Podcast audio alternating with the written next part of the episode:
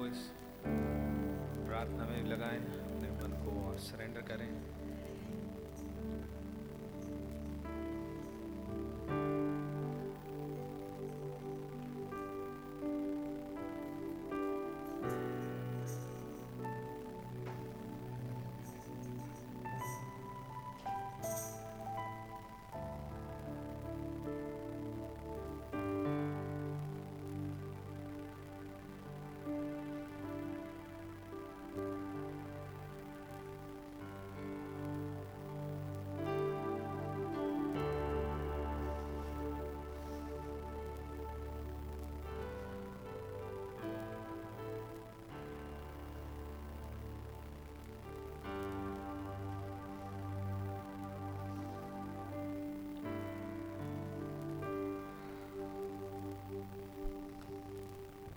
आइए प्रार्थना करें। प्यारे प्रभु जी, प्यारे खुदावन प्रभु यीशु मसीह, आपका बहुत धन्यवाद हो। इस प्यारी सुहानी सुबह के लिए, इस नए दिन के लिए, इस मौके के लिए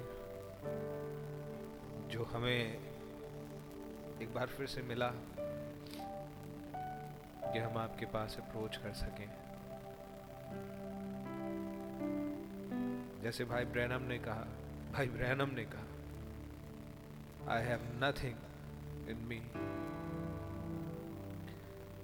how lord that is so true हमारे पास कुछ भी अच्छा नहीं। और हम किसी योग, किसी लायक नहीं थे। लेकिन आज की सुबह इसे कहते हुए भी एक अजीब सा हर्ष है, क्योंकि आपने इस बेचारे फटे हाल अंधे नंगे लाचार को इस हालत में से निकाल लिया।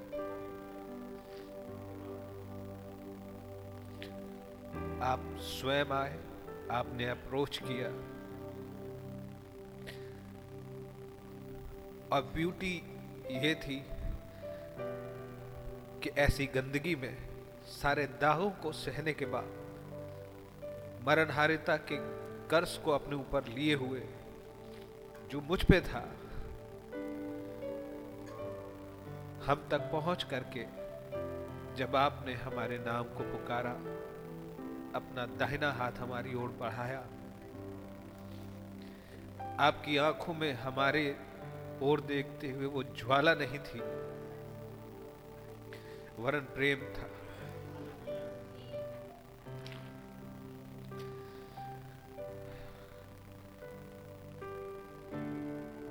हम तो समझ ही ना पाते खुदा, क्योंकि हमारे पास सुपर की कोई आदत नहीं बची थी। एक लंबा अरसा हो गया था। कोई दर्शन नहीं था। कोई स्वप्न नहीं था। कोई डीलिंग नहीं थी। कोई नबी नहीं था। कोई सेवकाई ऐसी नहीं थी, जिसके माध्यम से आपका प्यार हम तक पहुँच सका होता। सिर्फ़ लुटेरे थे।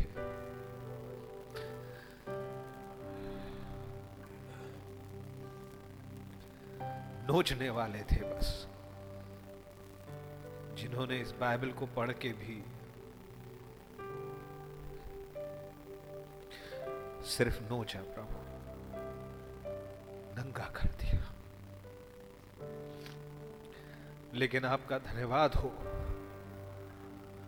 कि आपने आके अपनी चादर ओढ़ा दी।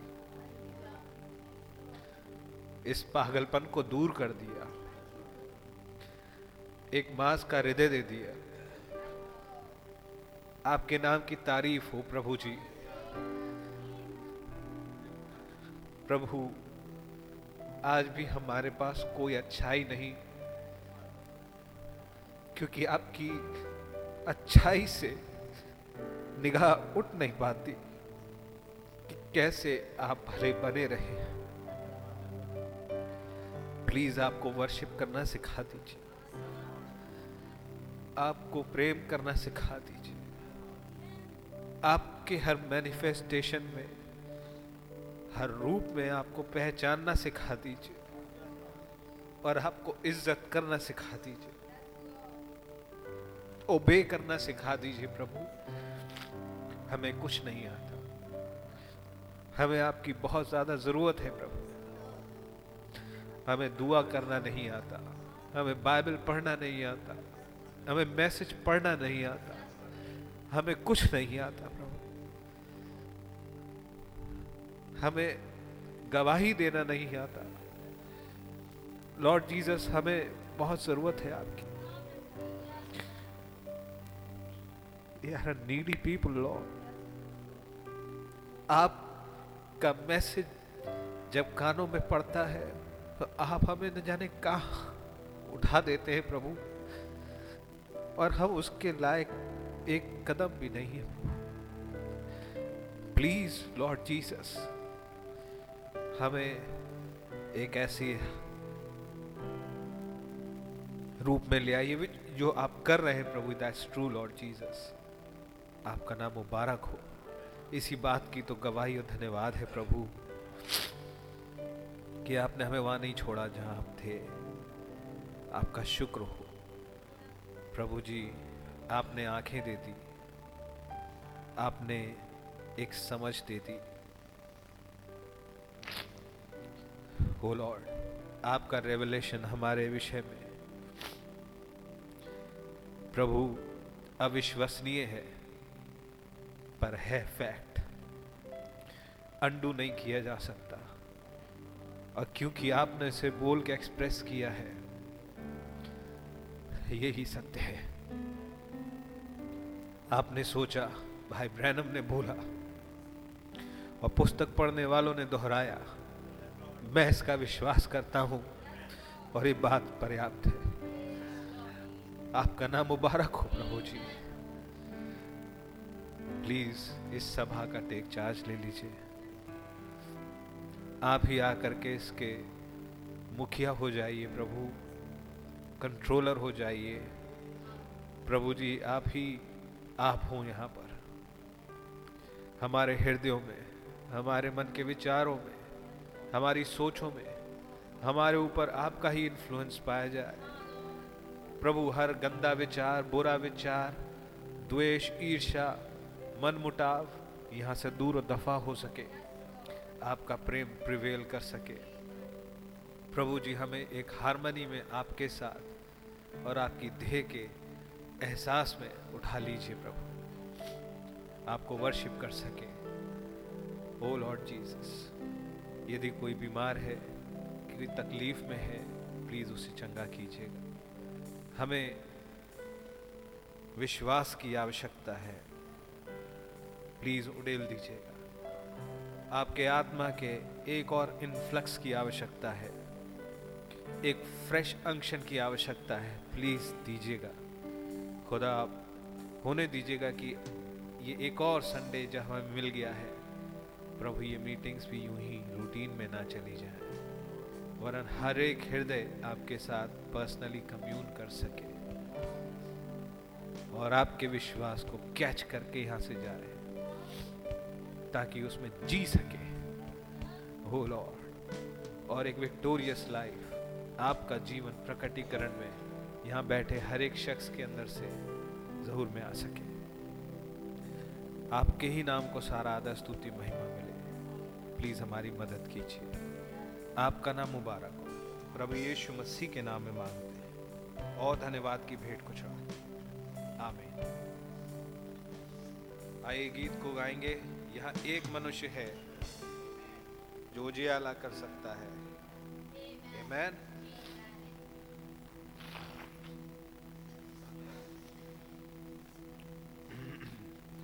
you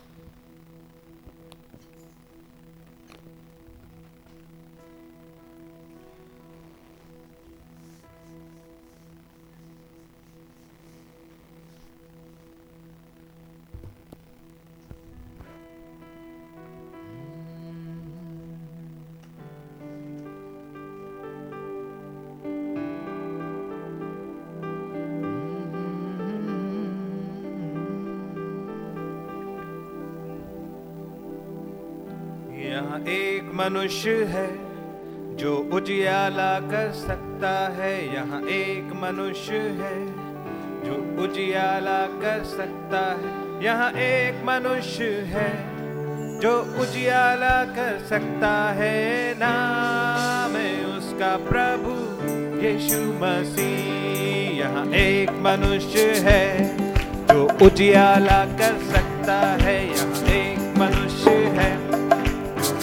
उजाला कर सकता है। यहाँ एक मनुष्य है जो उजाला कर सकता है। यीशु मसीह।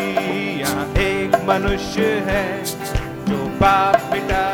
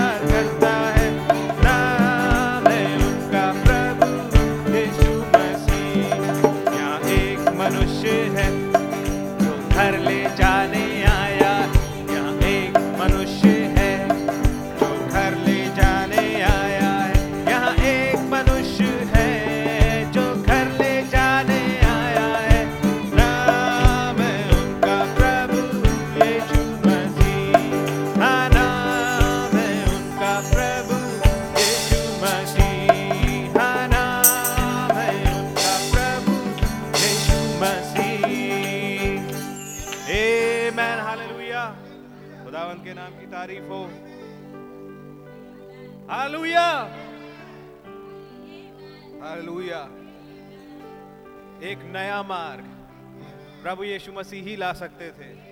क्योंकि कोई और नहीं जो इसी से गया और इससे उतर के आया हो। उनके अलावा किसी को ये रास्ता मालूम नहीं। खुदा का शुक्र हो कि वो आ गए मेरे और आपके लिए। मेरा और आपका एमनीजिया दूर किया। मेरा और आपका उन्होंने ठेका ले लिया। मैं करूँगा इसे सही। हाल मैं इस खंडर को एक अविनाशी बदन में बदल दूँगा। खुदा के नाम की तारीफ़ हो। इसके अंदर मैं अपने गुणों को भरूँगा। खुदा के नाम की तारीफ़ हो।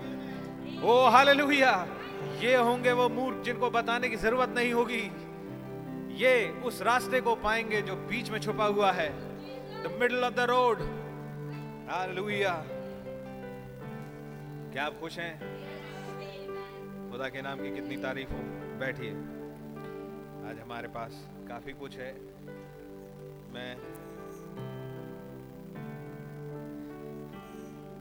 बहुत बढ़िया, बड़ी सारी गवाहियाँ हैं स्पेशल सॉन्ग्स भी हैं। चलिए सबसे पहले भाई अनुग्रह को ही बुलाते हैं।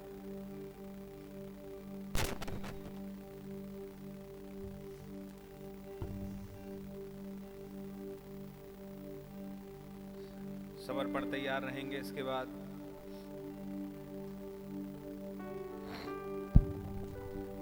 हाँ सही भाई बहनों को प्रेज लॉर्ड प्रेज लॉर्ड खुदावों का बहुत धन्यवाद देता हूँ। प्रभु ने मुझे पिछले साल संभाल के रखा। और जबकि लास्ट ईयर मेरा सेवन सेमेस्टर था तो मैंने कई जगह अप्लाई किया था जॉब्स के लिए लेकिन कहीं ना कहीं कुछ होता था कि कुछ हो नहीं पाता था या फिर कहीं लास्ट राउंड में जाके कहीं कुछ हो जाता था। लेकिन खुदावत के फ़सल से मुझे एक जॉब मिलने पाई खुदा का नाम मुबारक। खुदा के नाम की तारीफ़ हो। जल्दी से आ जाए भैया। भाई के पास एक गीत है और ये नंबर तीन है अंग्रेज़ी के सेक्शन में से।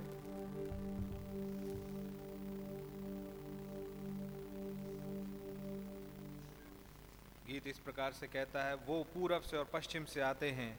वो दूर दूर के देशों से और भूमियों से आते हैं, ताकि महाराजा धीराज के साथ भोजन कर सकें, इस पर्व में शामिल हो सकें, उसके मेहमानों के रूप में, उसके बुलाए हुए इनवाइटेड मेहमानों के रूप में guests how blessed these pilgrims are ये तीर्थयात्री कितने मुबारक हैं।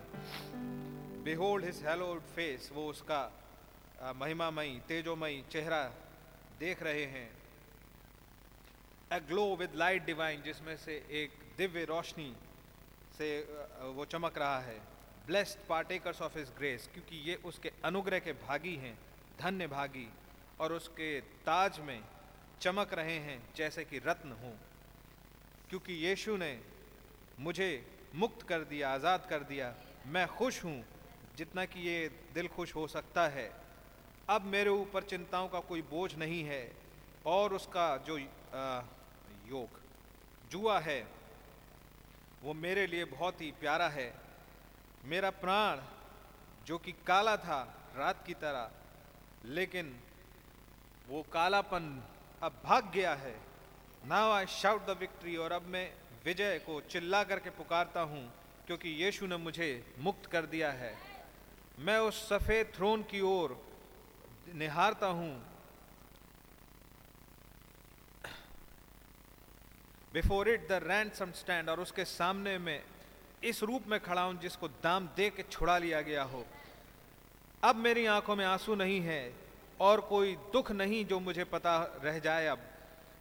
ना ही मृत्यु उस प्यारी धन्य भूमि में पाई जाती है। मेरा बचाने वाला मेरे से आगे निकल के गया है। मेरे लिए रास्ता बनाता हुआ गया है। Soon we'll meet to part no more अब जल्दी ही हम एक साथ मिल जाएँगे ताकि अब कभी भी अलग ना हो। समय से निकल करके अनंता में पहुँच जाएँगे।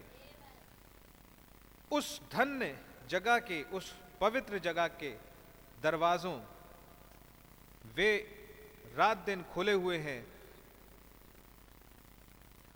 प्रभु की ओर देखो, जो अब और अधिक अनुग्रह, ओ look to the lord who giveth more grace जो कि और बढ़ बढ़ के अनुग्रह देता है। Whose love has prepared the way जिसके प्रेम ने रास्ता बनाया है, और एक घर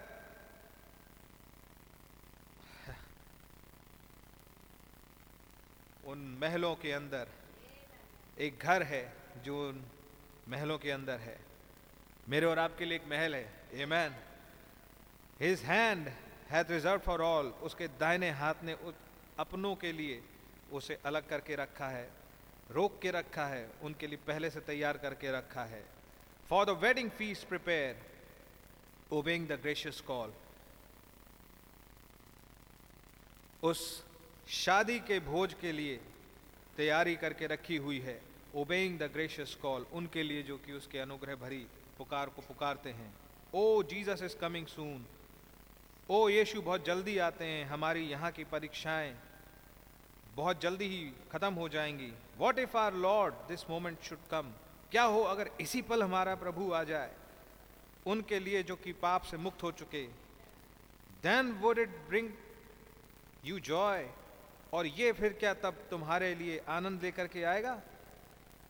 या फिर एक आ, दुख और एक सौरव तुम्हारे लिए लेकर के आएगा। हतोत्साहना नहीं भाई। बहुत सारा जॉय लेकर के आएगा। Amen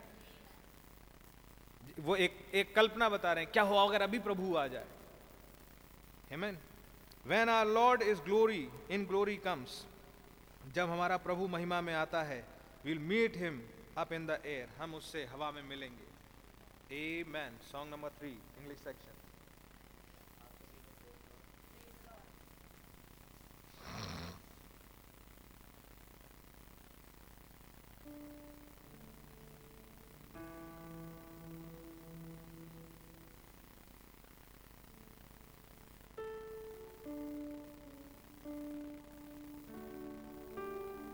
far to feast with our King, to dine as his guest.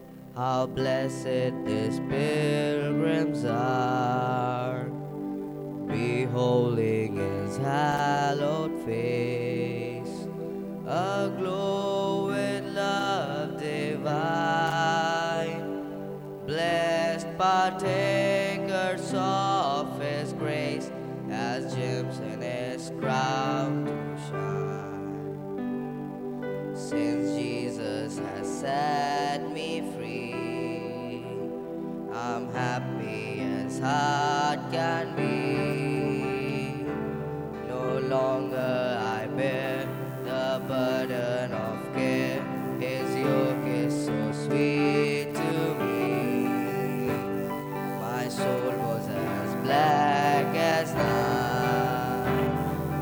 darkness has taken flight. Now I shout the way.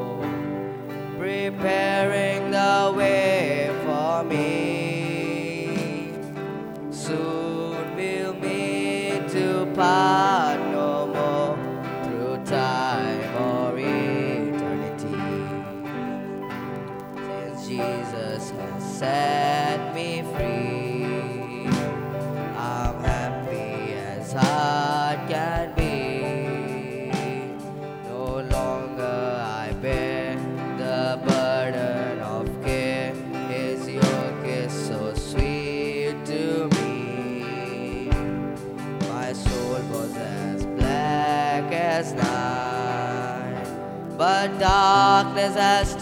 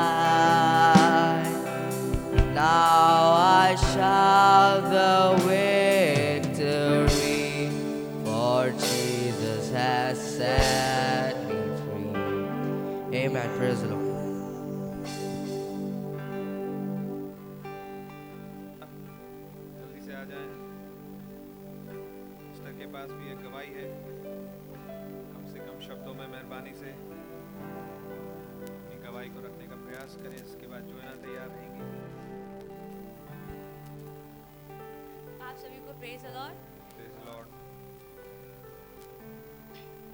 मैं भी खुदा का बहुत धन्यवाद देती हूँ कि खुदा ने ही मुझे अभी तक संभाल कर रखे हैं और जबकि पिछले दिनों में कैसे बातें आई कि आपके पास क्या है आप उसे खुदा को दे दीजिए। मैं सोच रही थी प्रभु कि मुझे अच्छे से गवाही देना नहीं आता प्रार्थना करना नहीं आता पर मैं आपकी महिमा के लिए गवाही देना चाहती हूँ। प्रभु जबकि पिछले जबकि नवंबर से नवंबर की बात है, नवंबर, दिसंबर, जबकि कुछ बात थी मेरे अंदर चल रही थी। और मैं उस चीज़ से इतना ज़्यादा परेशान थी कि जब मैं सो रही थी तो वो चीज़ें मेरे मन में भी चल रही थी, सपने में भी आने लगी थी। मैं मैं मेरी दुआ थी, प्रभु, मैं कब चीज़ें कैसे मेरे अंदर से जाएँगी? और ऐसा लग रहा था कि सब लोगों ने मुझे छोड़ दिया है। कुछ चीज़ें मेरे अंदर थी मैं यहाँ पे कह नहीं सकती। पर प्रभु के सामने मेरे दुआओं में रखा और प्रभु ऐसे जवाब दिए। वो बहन और वो भाई, उन्होंने खुद मुझसे फ़ोन करके बात किया। और मैं सोच नहीं सकती कि मुझसे मैं कितना खुश खुश थी। ये बात है एक तारीख की, एक जनवरी की, जब फ़ोन आया और उन्होंने मुझसे इतना प्रेम से बात की और मैं प्रभु का बहुत धन्यवाद दी कि वो चीज़ जो मेरे अंदर से दो महीनों से चल रही थी, और उतना चल रही थी कि बहुत ज़्यादा परेशान थी, पर खुदा उनका बहुत धन्यवाद देती हूँ कि उन सब चीज़ों को खुदावा ने ही निकाला और मैं यहाँ आके इस चीज़ की गवाही देने पा इसलिए प्रभु का बहुत धन्यवाद हो. खुदा के नाम को ही महिमा मिले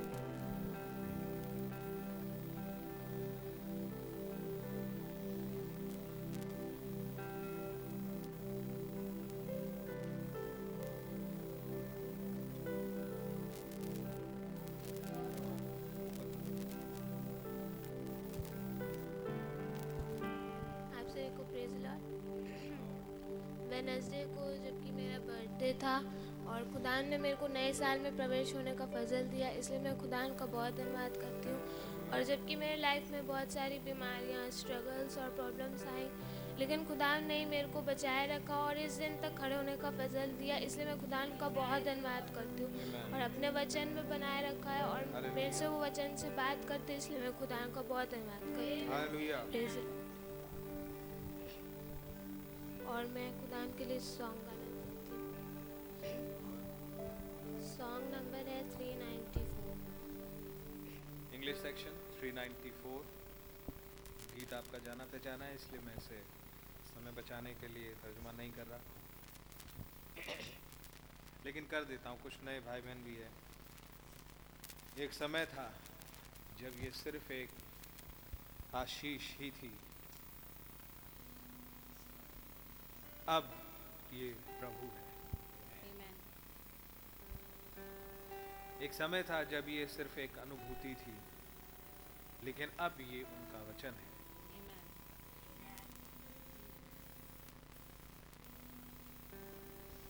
एक समय था जब एक वरदान उनका गिफ्ट ही मैं चाहता था पर अब देने वाले को ही सिर्फ़ अब गिवर को चाहता हूँ। एक समय था जब मैं चंगाई ढूंढता था, पाना चाहता था। लेकिन अब सिर्फ़ उन्हीं को, प्रभु को। All in all forever अब सब में का सब कुछ हमेशा हमेशा के लिए। यीशु ही हैं जिनके लिए मैं गाता हूँ। सब कुछ यीशु में और यीशु ही और यीशु ही सब कुछ।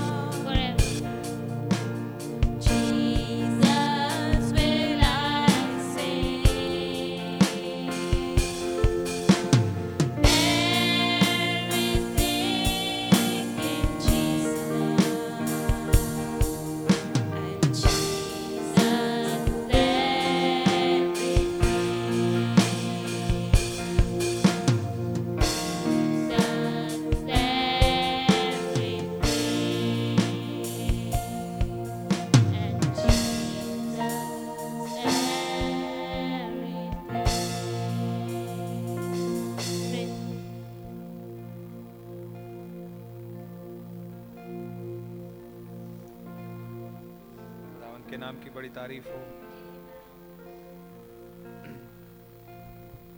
समथिंग आई वांट टू से आइए एक एक आखिरी गीत गाएँगे और अपने मनों को प्रिपेयर करेंगे। हे प्रभु, आपके और करीब। जबकि हम इस गीत की ओर चल रहे हैं, ताकि हम अपने मनों को प्रिपेयर कर सकें और बेहतर खुदावंत के वचन के लिए खुदावंत के वचन का प्रचार और उसे सुनने का मौका एक बहुत ही बहुत ही महापवित्र सौभाग्य है। ये साधारण चीज़ नहीं है जिसे हम बैठ के बस सुन करके किसी नेता का भाषण, इधर उधर देखते, ताकते, अपने कामों को भी करते और सब कुछ करते हुए निकाल देते। शिबा की रानी कई बाउंड्रीज क्रॉस करके आई Amen. कोई भी गवाही, कोई भी स्पेशल सॉन्ग यूँ ही नहीं है। क्योंकि मैं पूछता हूँ, क्यों ब्रदर आप ये गाना चाहते हैं? क्यों सिस्टर आप ये गाना चाहते हैं? मैंने समर्पण से भी पूछा it was striking very strange तो समर्पण ने कहा कि भाई ब्रहणम ने इसे सातवीं मोहर में गाया था। मैंने कहा तो क्या? अब सारी चीज़ें नहीं बोलूँगा। लेकिन जब मैंने सातवीं मोहर में उसे ढूंढा, कहाँ गाया था तो वो पेज नंबर 515 है। और मेरी निगाह वहाँ पर तीन नंबर के पैराग्राफ पे पड़ी, जिसमें लिखा था this has been a mysterious week I know भाई ब्रैनम, क्या कह रहे हैं। But this has been a mysterious week to me yes ये पहली तारीख से लेकर यहाँ तक की। क्योंकि खुदावन की आवाज़ कुछ कह रही है और मैं थोड़ा एस्टाउंडेड हूँ। Is it really so I don't disbelieve God I don't आपको मौका लगे, पढ़ लीजिएगा। अब मुझे नहीं मालूम इस बच्चे ने क्या सोच के, लेकिन मेरे लिए कुछ खास है इसमें। It has to come open इसे खुलना है। ये नहीं कि यहाँ मैंने आपको बता दिया तो सब कुछ खुल गया मेरे पे, नहीं। पर हाँ कुछ स्ट्राइक ज़रूर किया।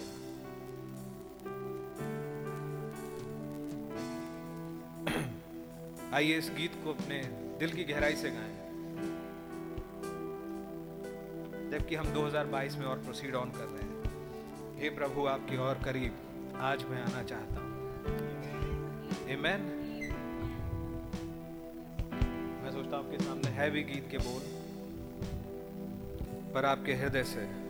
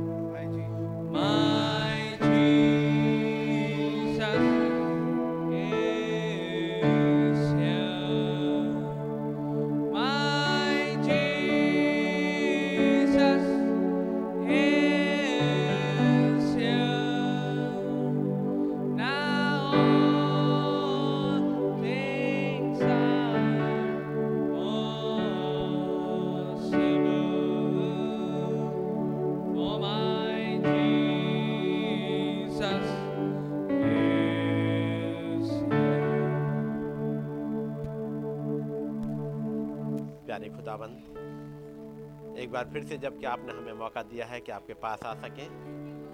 आपके नाम को धन्य कहते हैं प्रभु। प्रभु, आपने हमारी मदद करी। बीते साल में आपने हमें संभाला, बचाया और इस नए साल में आपने हमें आने दिया। आपने प्रभु हमें हमारी मदद करी और अच्छी हेल्थ में रखा, एक अच्छी समझ में बनाए रखा। हे यहोवा निश्ची आप हमारी लड़ाइयों को लड़े ताकि हम हर एक लड़ाई में जीत सकें, क्योंकि आप हमारे कैप्टन बने रहे। आपका नाम मुबारक हो प्रभु। आप हमारे यहोवा राफा हैं। आप नहीं उन तमाम वायरस से और तमाम मुश्किलों से बचाते हुए आपने हमें चंगाई दी है, ताकि आज आपके भवन में हम सबके सब स्वस्थ खड़े हुए हैं। प्रभु, आपने ही उन तमाम बीमारियों को हराने की ताकत दी। आपने हमारे विश्वास को उठाया ताकि हम आपके बच्चों पर विश्वास कर सकें। उस डेबिल के झूठ पर नहीं। आपका नाम मुबारक हो, आप हमारे जहवा जायरे हैं। और हर एक चीज़ आपने प्रोवाइड कर दी, जो हमारे लिए ज़रूरत थी। आपका धन्यवाद हो प्रभु, आपने उन तमाम गवाहियों को सुनने का मौका दिया। कि आपके बच्चे आपकी स्तुति कर सकें और आपके नाम को महिमा दे सकें। प्रभु, हमारी मदद करिएगा, ताकि आपके सम्मुख एक राइट वर्ड से बुला सकें। आपके लिए प्रभु एक सही गिफ्ट ला सकें, जो आपके योग्य हो। प्रभु, हमें से हर एक को एक ऐसे फेत में उठा लीजिएगा प्रभु। एक ऐसे आयाम में, जहाँ हमारी सोच बदल जाए। जहाँ हमारी सोच आपके वचन के मुताबिक हो जाए। ताकि हम उन चीज़ों को जो आपने हमारे युग में हमारे लिए रखी हैं, उनको हम पा सकें। प्रभु दया करिएगा। हमारी विनती को सुने, कबूल करें। यदि कोई भाई बहन बीमारी में है प्रभु, अपनी दया में बनाए रखिएगा और उसे चंगाई बख्श दीजिएगा। खुदाबंद हर एक जीवन की चाल को काट दीजिएगा। प्रभु निवेदन करते हैं अपने भाई के लिए, भाई आशीष के लिए। जबकि हमने आपसे प्रार्थना करी, आपने चंगाई बख्शी होगी प्रभु, क्योंकि आप हमारी प्रार्थनाओं को सुनने वाले खुदाबंद थे खुदाबंद। यदि कोई और भाई बहन भी, कहीं भी, कोई बीमार है प्रभु, आप अपना रहम बनाए रखिएगा और चंगाई दे दीजिएगा। प्रभु, ये चंगाई बच्चों की रोटी है। उस कलवरी पर प्रभु, आपने उसका प्राइस पे कर दिया और हर एक गुनाह को कुचल दिया। आपका नाम मुबारक हो। आज जबकि प्रभु जी, इस सुबह के समय आपके चरणों में आपका ही रहम और बहुत ऐसे चाहते हैं। प्रभु यीशु मसीह के नाम में, आमीन। जब हम लोग खड़े हुए हैं खुदावंत के वचन से निकालेंगे। यहोशू और उसका चौबीस अध्याय। यहोशू की किताब उसका चौबीस अध्याय। और आपने इस किताब को पढ़ा होगा। ये एक ऐसी किताब है जहाँ लड़ाइयाँ बहुत हैं लेकिन हर जगह एक कैप्टन आगे आगे चलता है। ये कैप्टन आया और उसने प्रॉमिस लैंड में पहुँचा दिया। और जैसे इसका पहला अध्याय आता है, और वहाँ एक ज़िक्र आता है एक किताब का, कि एक किताब आ चुकी है। इस किताब से ना दाहिने मोड़ना, ना बाएँ मोड़ना। और उसके बाद अगले चैप्टर से वो नए देश में जाने की तैयारी कर लेते हैं। नया अन्न मिल जाता है, नई ज़मीन मिल जाती है। वो देश जिसके बारे में सुना था उस पर वो कब्जा कर लेते हैं। और अब यह है चौबीसवा अध्याय। और इसकी तेरह और चौदहवीं आयत में पढ़ रहा हूँ आपके सामने। फिर मैंने तुम्हें ऐसा देश दिया जिसमें तुमने परिश्रम ना किया था और उस के नगर भी दिए हैं जिन्हें तुमने ना बसाया था और तुम उनमें बसे हो। और जिन दाख और जलपाई के बगीचों के फल तुम खाते हो, उन्हें तुमने नहीं लगाया था। इसलिए अब यहोवा का भय मानकर उसकी सेवा खराई और सच्चाई से करो। और जिन देवताओं की सेवा तुम्हारे पुरखा महानद को उस पार मिस्र में करते थे, उन्हें दूर करके यहोवा की सेवा करो। आइए दुआ करेंगे। प्यारे प्रभु, आपका नाम मुबारक हो। आपने अपनी दया और अपने अनुग्रह बनाए रखा है। आपने ही ये मौका दिया कि हम आपके पास आ सकें। आपके वचनों में पढ़ सकें। प्रभु, हमें अपनी बातों को सिखाइएगा। प्रभु, हमें उठा लीजिएगा आपके और करीब, जहाँ आपको देख सकें। प्रभु, और देखते ही ना रह जाएँ, बल्कि सुनने वाली डिस्टेंस में आ सकें। और प्रभु, वहाँ तक ही नहीं रहना चाहते, आपको छू सकें और आपके साथ एंजॉय कर सकें। आपके साथ कम्यून कर सकें। प्रभु हमारी मदद करिएगा हमारे आँखों को और खोल दीजिएगा प्रभु, इनमें और उजाला आ जाए। ताकि प्रभु हम आपके और करीब और करीब आ सकें। प्रभु, पिछले दिनों आपने हमारी मदद करी, अपनी बातों को सिखाया और समझाया है। आपका नाम मुबारक हो। आपके नाम को धन्य कहते हैं। प्रभु, इन बचनों को पढ़ा है। ये हमारे लिए और समझा दीजिएगा प्रभु। आप ही हमारे टीचर हैं प्रभु। आप हमारे लिए इन बचनों को खोल दीजिएगा, ताकि आपका नाम जलाल पाए। प्रभु यीशु मसीह के नाम में। आप सब लोग बैठ जाएँगे। खुदाबंद का नाम मुबारक हो। कि खुदावंत ने हम लोग की मदद करी इस नए साल में, अपनी दया में बनाए रखा और तमाम बातों को सिखाया। और जब हम लोग थर्सडे को देख रहे थे, एक हिस्सा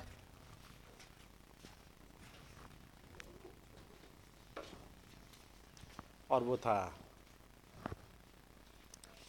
कि कैसे खुदाबंद के वरदान, अपना स्थान ढूंढ निकालते हैं?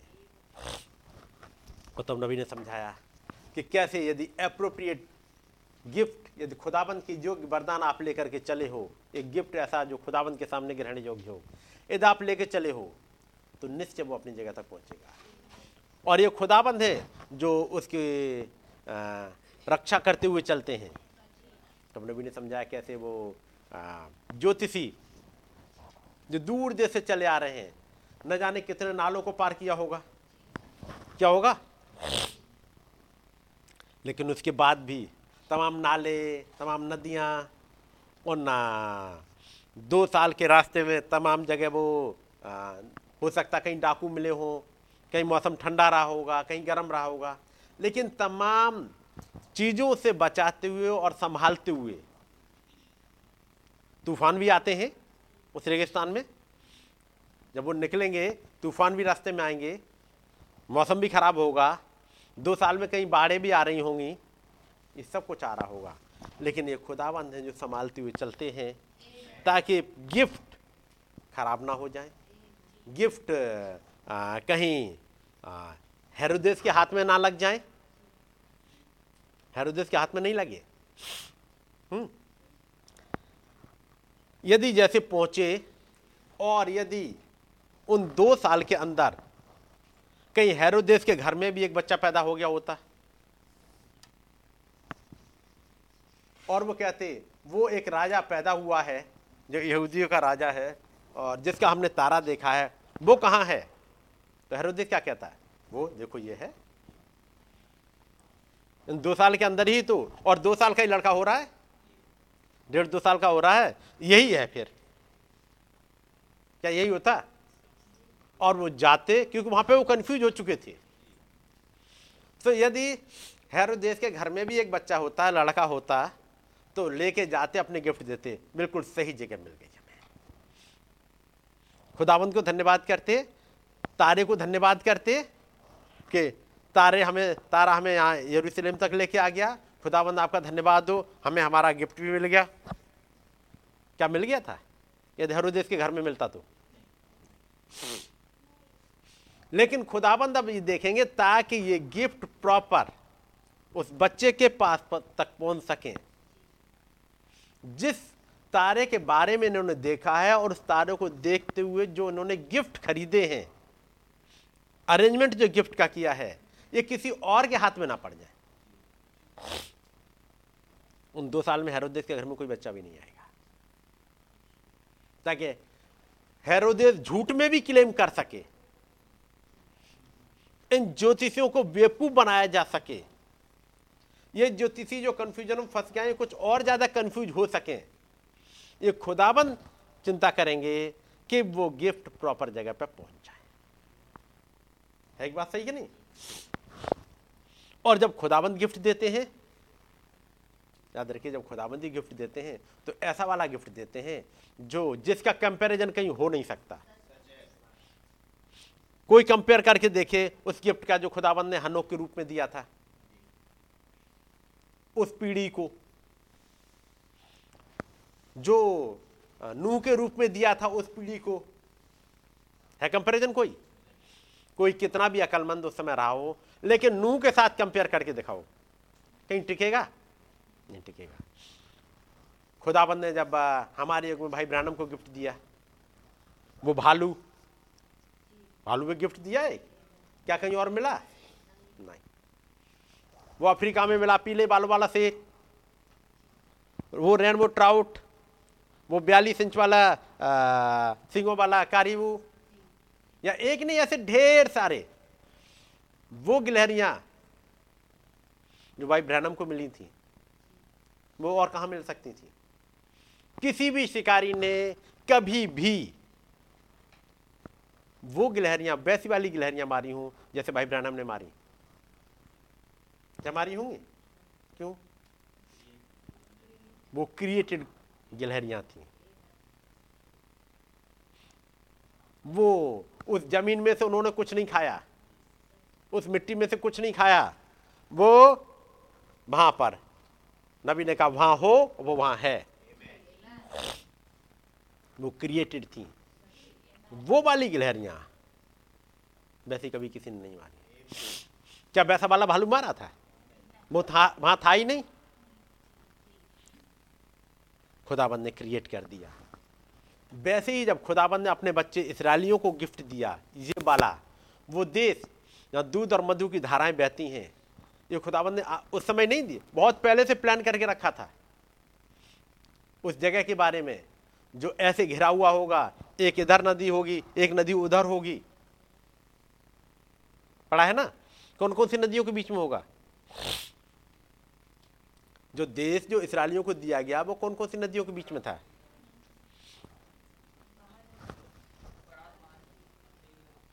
एक नदी नील नदी है और दूसरी फरात नदी है। और यदि वचन में देखोगे, नील नदी का दूसरा नाम क्या है? महानद तो कह दिया, बड़ी नदी है इसलिए, है ना? एक फरात महानद है, जो अदन से चार निकली थी। पढ़ी है ना? अदन से चार निकली थी। एक ने एर, घेरिया, घेरा, एरिया, जिसे फरात कहते हैं, और दूसरी नदी जो कि, जिसका नाम नील नदी के नाम से जाना जाता है। उसका नाम उत्पत्ति में कुछ और है। वो तमाम मिस्र के देश से होते हुए जाती है है ना? और सबसे अच्छा सोना वहीं पाया जाता है। पड़ा होगा ना? इन दो नदियों के बीच में कुछ खास जगह है। खुदाबंद ने अपने लोगों को देने के लिए हम्म? हबीला, जहाँ सोना बहुत मिलता है, सुलेमानी पत्थर मिलते हैं। ये दो नदियों के बीच वाली जगह मेरे बच्चों की है। जब खुदाबंद अदन की बाटका रख रहे हैं, वहाँ पर बना रहे हैं, वहाँ से फिर एक नदी निकालेंगे, एक नदी के फिर चार हिस्से करेंगे। और ये चार ब्रांचेस कहाँ? इसराइलियों के लिए कौन सी हिस्सा कवर करेगी? ये सब कुछ खुदाबंद ने पहले से डिसाइड करके रख दिया। ताकि जब मेरे बच्चे आए, वहाँ पहुँचे और केवल वही नहीं। यदि खुदाबंद ने उन इसराइलियों के लिए चिंता करी। तो मैं और आप कहाँ रहेंगे? कौन सी नदी के किनारे मैं और आप रहेंगे? कहीं तो होगी कोई नदी। एक नदी है जो उस सिंहासन से निकलती है, जिसकी सात धाराएँ हैं। एक धारा पॉलिस के रूप में निकली। चलते चलते एक सातवीं धारा है। है नहीं? वो सातवां सोता है। जिसके किनारे में और आप पाए जाते हैं। लेकिन ये वही एक नदी से निकल रहे हैं, जिसे जीवन की नदी कहते हैं। उस जीवन की नदी में से एक धारा मेरे और आपके पास भी चली आई। हम और आप बगैर धारा के नहीं रह गए। उस नदी के किनारे पढ़िएगा क्या क्या मिलता है उन दो नदियों के बीच में? सोना। सोना मिलता है? यही तो एक गिफ्ट था जो खुदावंद यीशु मसीह के लिए लेके वो जा रहे हैं। और तब पढ़िएगा उस वाले मैसेज को, सोना दर्शाता है उस डिविनिटी को, उस खुदाइत को। तो क्या उस नदी के, उस धारा के साथ में जो सातवीं धारा है, क्या आपको सोना नहीं मिला? वो डिविनिटी, वो खुदाइत जो आपके पास थी नहीं, वो आपके पास मिली। वो सुलेमानी पत्थर, वो तमाम ऐसे वाले स्टोन्स भेदों से भरे हुए, हर एक की अपनी अलग रोशनी, और वो ऐसी वाली रोशनी निकलती है जो दुनिया में नहीं मिलती वो सात पत्थर, मैं कहूँगा सात मोहरों का मुकासफा, जिसमें से ऐसी रोशनी निकलती है, पहली पत्थर में से पहली मोहर में से ऐसी रोशनी निकली कि इतने अंधेरा होने के बाद भी जब रोशनी निकली तो समझ में आ गया, ये रहा एंटी क्राइस्ट जो चला जा रहा सफ़ेद घोड़े पर सवार होकर। ये ऐसी वाली रोशनी निकल के आ गई, जो अब तक नहीं दिख रही थी। लेकिन जैसे ही इस पत्थर में से, इस मोहर में से रोशनी निकली, सब कुछ क्लियर दिखने लगा। कहाँ एंटी क्राइस्ट है? कहाँ लूसीफर ने अपना रूप बदला है? किस घोड़े पर सवार है? कौन सी डॉक्टर लेके जा रहा है? कौन सी? निकुली की शिक्षा है। और फिर रोशनी तो ऐसी निकली कि उत्पत्ति से लेके और प्रकाशित बाक्य तक सारा खोल दिया। कि निकुली की शिक्षा केवल, प्रकाशित बाक्य में ही नहीं है। निकुली की शिक्षा तो अदन की बाटिका में ही लेके आया। और केवल अदन के बाटिका में ही नहीं, इससे पहले उसने स्वर्गदूतों को कैसे बहकाया? कैसे उसने उस लेटी को, मीन उस भीड़ को, उन जो स्वर्गदूतों की भीड़ थी उनको बहका करके अपनी कहानी के द्वारा उसने खींच लिया। इस सारे सारे भेद खुल गए। तो याद रखिएगा, जब खुदाबंद ने अपने बच्चों के लिए जगह सोची, जो उनके विचारों में थी, जब उसने अपने बच्चों को सोचा, उनके लिए जगह भी सोच ली। इसलिए ये जगह अब आज नहीं सोच रहे। खुदाबंद ने इब्राहिम से पहले ही क्या दिया था, वो देश एक तरफ़ ये नदी है, एक तरफ़ वो नदी है। इस महानद से लेकर उस महानद के बीच में तुम्हारी जगह है, वो तुम्हें ही मिलेगी। इसलिए अब्राहम, जो कि फरात नदी को उस पार रहता था, वो इस पार आ गया। है नहीं? फरात नदी को उस पार रहता था, वो इस पार आ गया। और खुदाबंद ने उससे कहा था, तू इस देश की लंबाई चौड़ाई में चल फिर। ये तो पढ़ने को मिलेगा कि खुदाबंद ने उससे कहा, इस देश की लंबाई चौड़ाई में चल फिर। ये तो कहा है आकर के तेरहवें अध्याय में। देखिए खुदाबंद ने सोच के तो पहले ही रखा है। जैसे ही फरात नदी से इस पार जाएगा, अब अपनी ज़मीन नापता हुआ चल। और चलते चलते एक समय आएगा कि वो मिस्र में भी जाए, उस नदी के किनारे तक सिवाने तक घूम के आए, ताकि अपने सारी जगह नाप ले। सो खुदावंत का नाम मुबारक हो? कि खुदावंत के गिफ्ट अपनी जगह पा ही लेते हैं।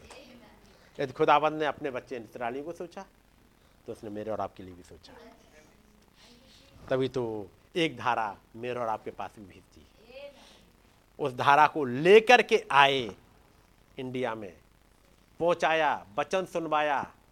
और उस धारा में से जब छोटी छोटी धाराएँ और निकली, वो मेरे और आपके पास तक पहुँच। गई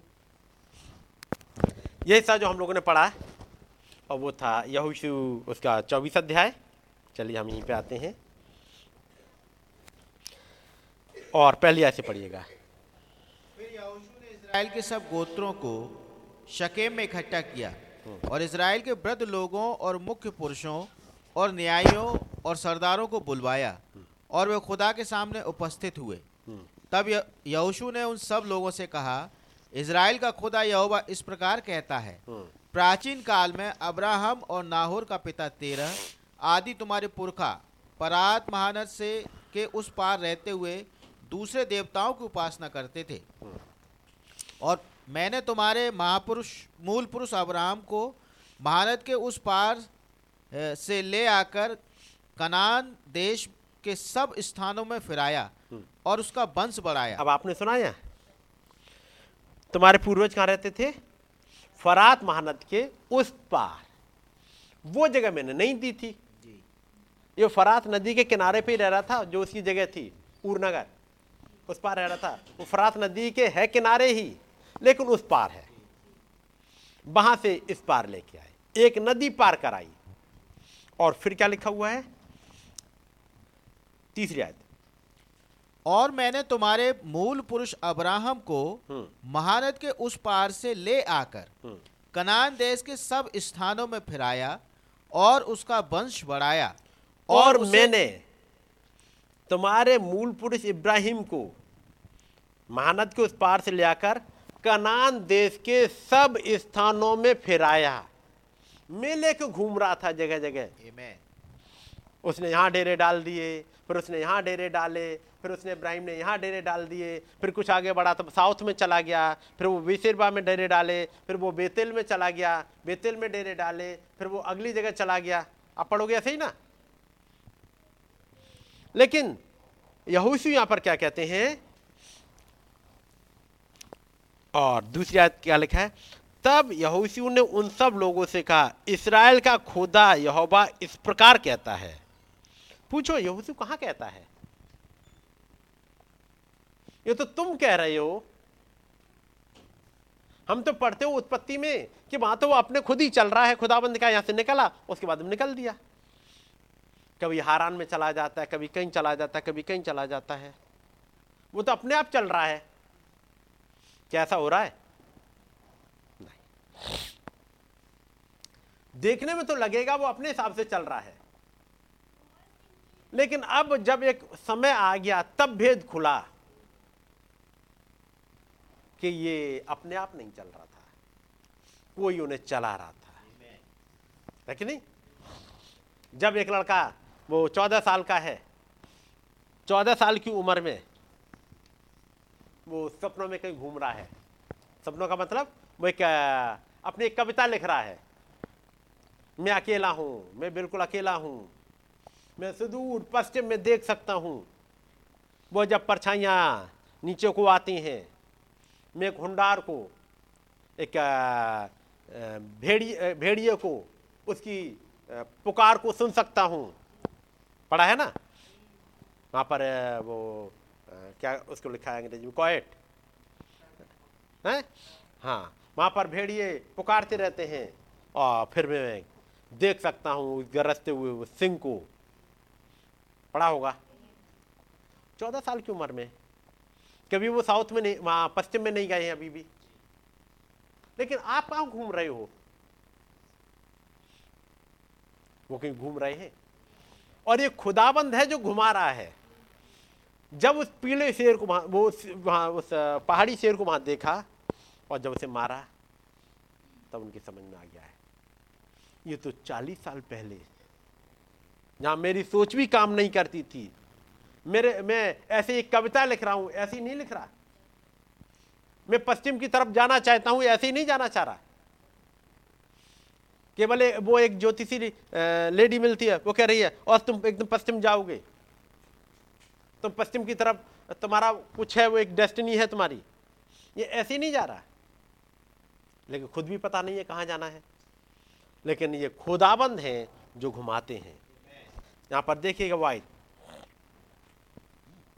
मैं लेके आया, दूसरी आयत कहती है, तब यहोशू ने उन सब लोगों से कहा इसराइल का खुदा यहोवा इस प्रकार कहता है कि प्राचीन काल में इब्राहिम और नाहौर के पिता, तेरा आदि तुम्हारे पुरखा फरात मानद के उस पार रहते हुए, ये फरात मानद के उस पार हैं।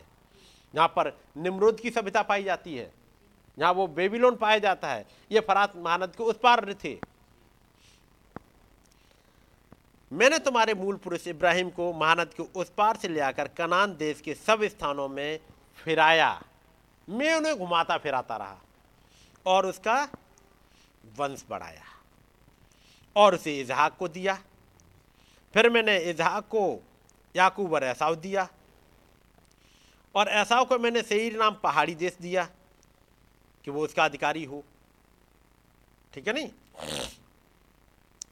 परंतु याकूब बेटों समेत, बेटे पोतों समेत मिस्र को गया। फिर मैंने मूसा और हारून को भेजकर उन सब कामों के द्वारा जो मैंने मिस्र में की उस देश को निकाला। उस देश को मारा और उसके बाद तुमको निकाल लाया। और इन तमाम कामों को करते हुए नौमी आयत में, फिर मुआब के राजा सिप्पोर का पुत्र बालाक उठकर इसराइल से लड़ा और तुम्हें शाप देने के लिए बोर के पुत्र बिलाम को बुलवा भेजा। किनको शाप देने के लिए? इसराइल को शाप देने के लिए इसराइल को गुमराह करने के लिए इसराइल पे कर्ज आ जाए, झूठा भविष्यवक्ता आ गया।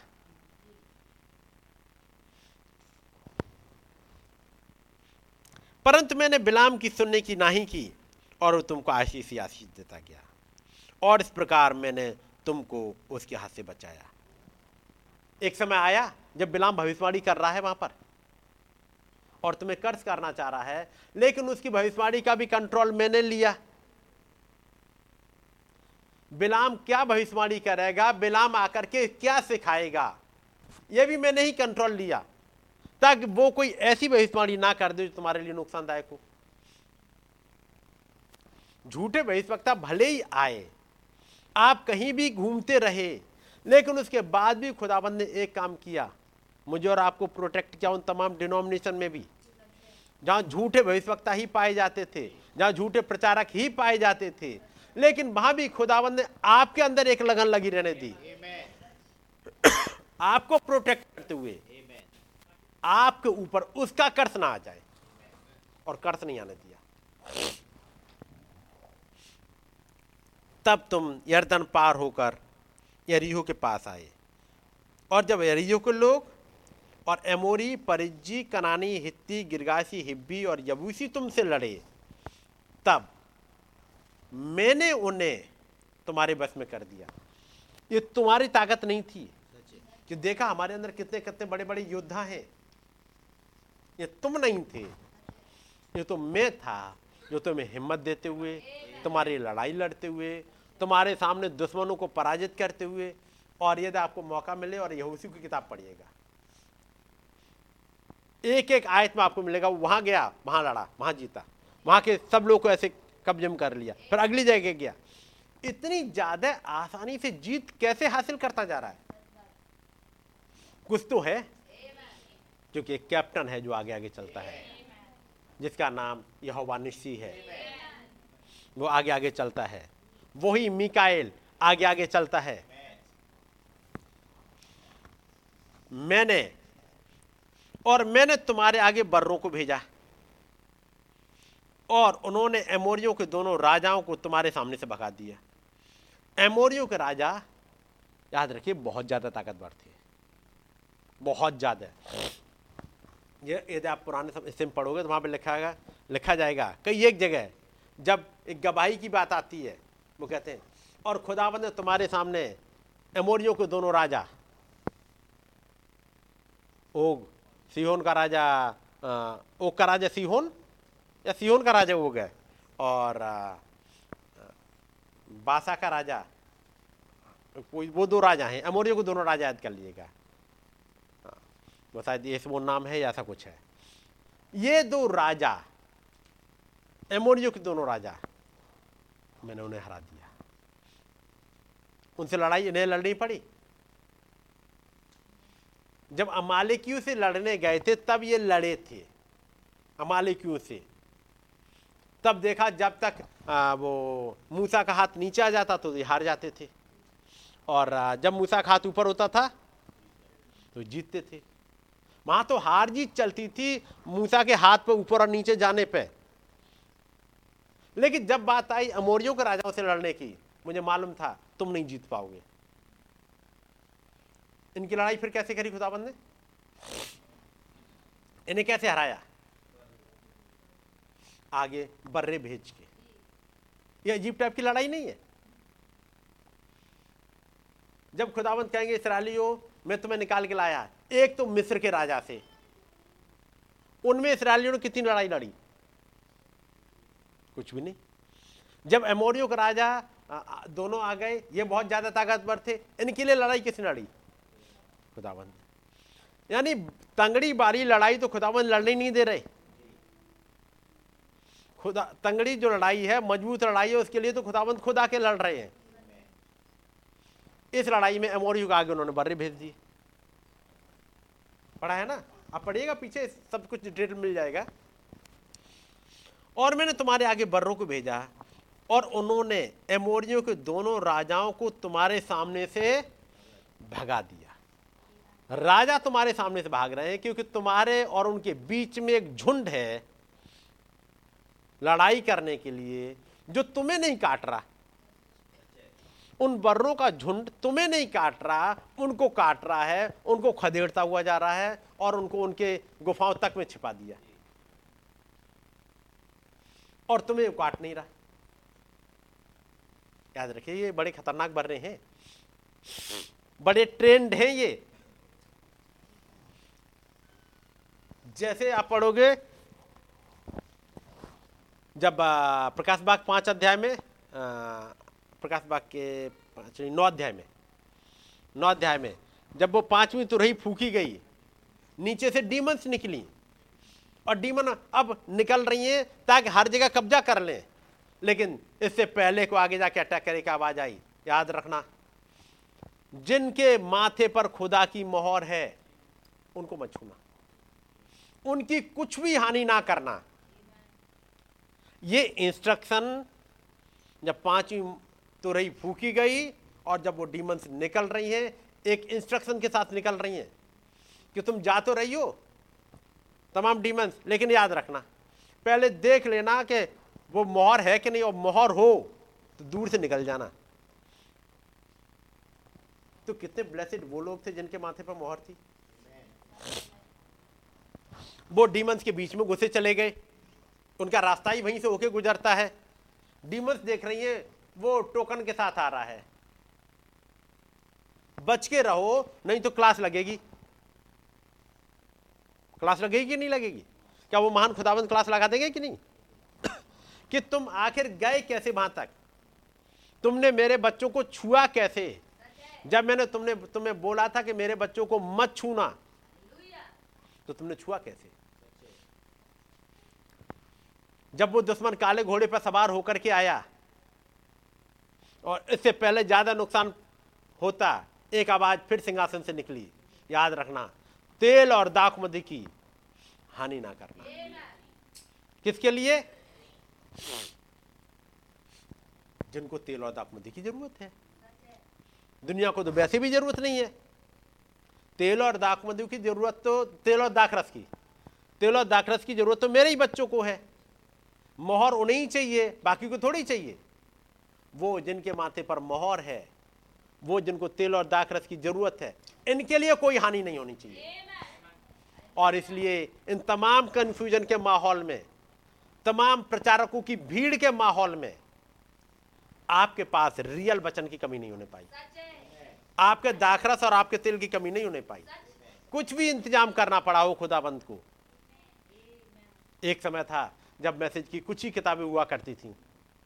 मुझे याद है जब 85 86 की बात है, तब हिंदी में केवल दो किताबें थीं।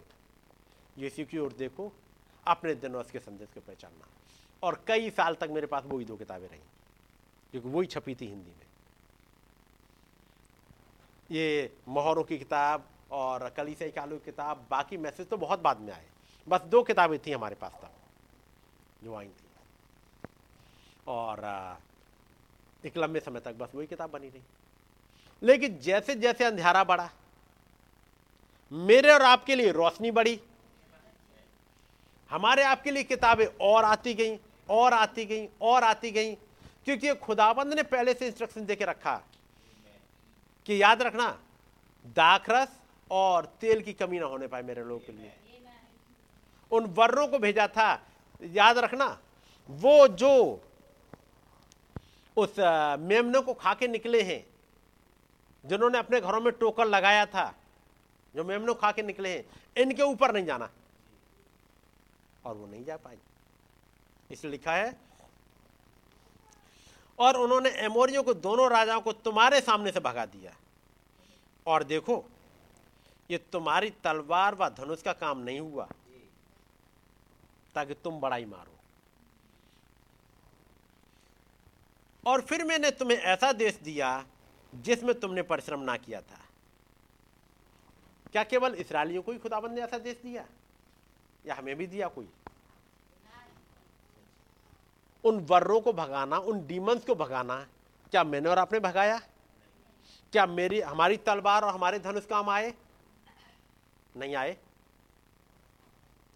ये उस खुदाबंद ने जब उस यहोवा निश्चिन ने आकर के लड़ाई लड़ी। तुम में और आप सुरक्षित पाए गए। ये तुम्हारी तलवार व धनुष का काम नहीं हुआ। फिर मैंने तुम्हें ऐसा देश दिया जिसमें तुमने पटना किया था और नगर भी दिए जिन्हें तुमने ना बसाया था और तुम उनमें बसे हो। और जिन दाक और जलपाई के बगीचों के फल तुम खाते हो, उन्हें तुमने नहीं लगाया था। खुदाबंद ने जब अपने बच्चों के लिए जो गिफ्ट रखे, जगह रखी, पेड़ रखे खुदाबंद देखेंगे इनमें कोई कीड़े ना लगे। ये फल प्रॉपर आ पाए कराए कि नहीं कराए? चलिए मैं कुछ हिस्से में से पढ़ूँगा। मैं कोई ऐसी बात तो नहीं कह रहा हूँ जो अजीब सी हो। क्या खुदाबंद ने किया है ऐसा ज़िंदगी में? क्या हमारे आपके लिए रखा है? अब मैं एक हिस्सा पढ़ रहा हूँ, चलिएगा। मैसेज का एक हिस्सा है। और इस मैसेज का नाम है, खुदा और शैतान के बीच युद्ध। एक लड़ाई है 1962 का मैसेज है 31 मई का। चाहिएगा तो निकाल लीजिएगा। और मेरे पास जो हिंदी की किताब है, मैं उसका ही पैरा नंबर बता सकता हूँ। इसका पैरा नंबर 11 है। और दूसरी रात्रि में प्रचार कर रहा था।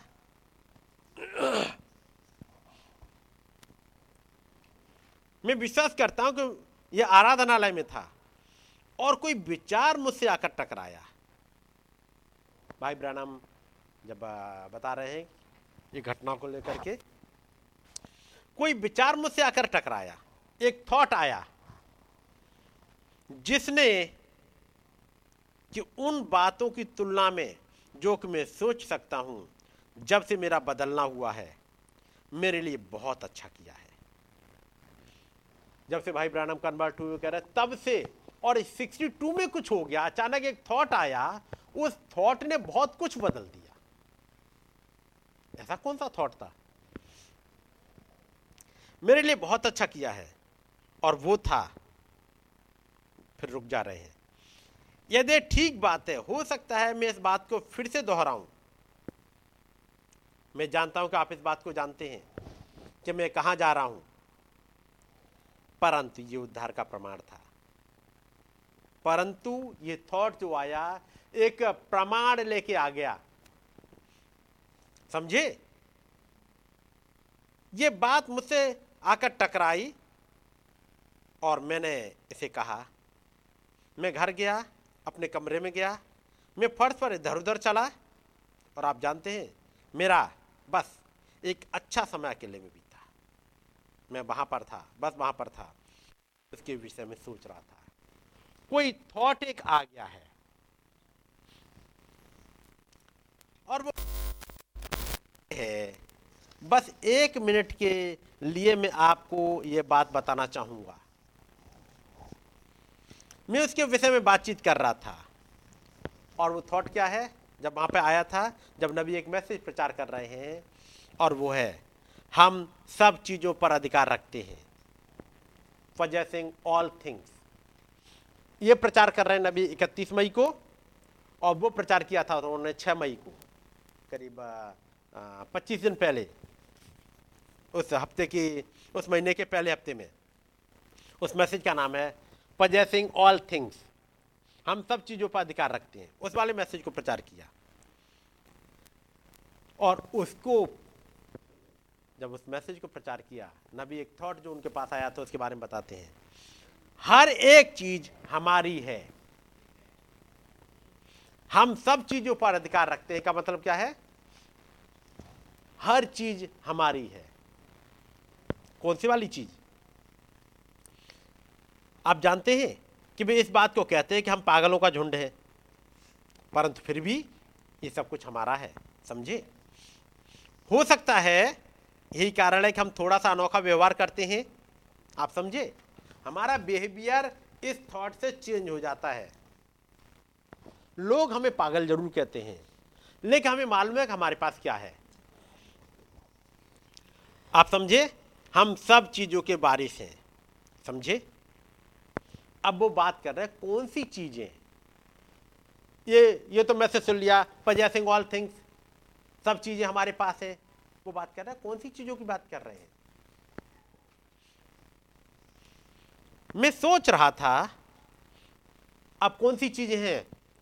मैं सोच रहा था, हमारे पास प्रेम है। वो नहीं कह रहा, हमारे पास घर है, हमारे पास नौकरी है, हमारे पास कपड़े हैं पजेसिंग ऑल थिंग्स में ये नहीं कह रहा। देखा? नबी ने मैसेज प्रचार किया, पजेसिंग ऑल थिंग। हमारे पास देखो अच्छी नौकरी है, हमारे पास कपड़े हैं, हमारे पास खाने के लिए सब कुछ है, हमारे पास रहने के लिए सब कुछ है। वो पजेसिंग ऑल थिंग्स की बात क्या कर रहे हैं? हमारे पास प्रेम है, आनंद है, साहस है। क्या आपके पास है? अब बताओ। एक बिल्डर के पास तो होना चाहिए। होना चाहिए कि नहीं? दुनिया की चीज़ हो चाहे ना हो, लेकिन जिस बात को नबी कह रहा है, जिसको सुन, सोच करके आप पूरे उसमें, अपने कमरे में चल रहे हैं और सोच रहे क्या क्या है हमारा? हमारे पास विश्वास है, सहनशीलता है, क्या है आपके पास में? मैं पूछता हूँ, क्या है तो चुप हो जाते हैं। एक बिलीवर के पास तो ये होती ही है। क्या आपके पास सहनशीलता नहीं है? क्या आप हर एक से झगड़े पर उतारू होते हैं? नहीं होते ना। कोई कुछ कहता जाए, उसके बाद भी आप चले आए क्या सोचते हुए?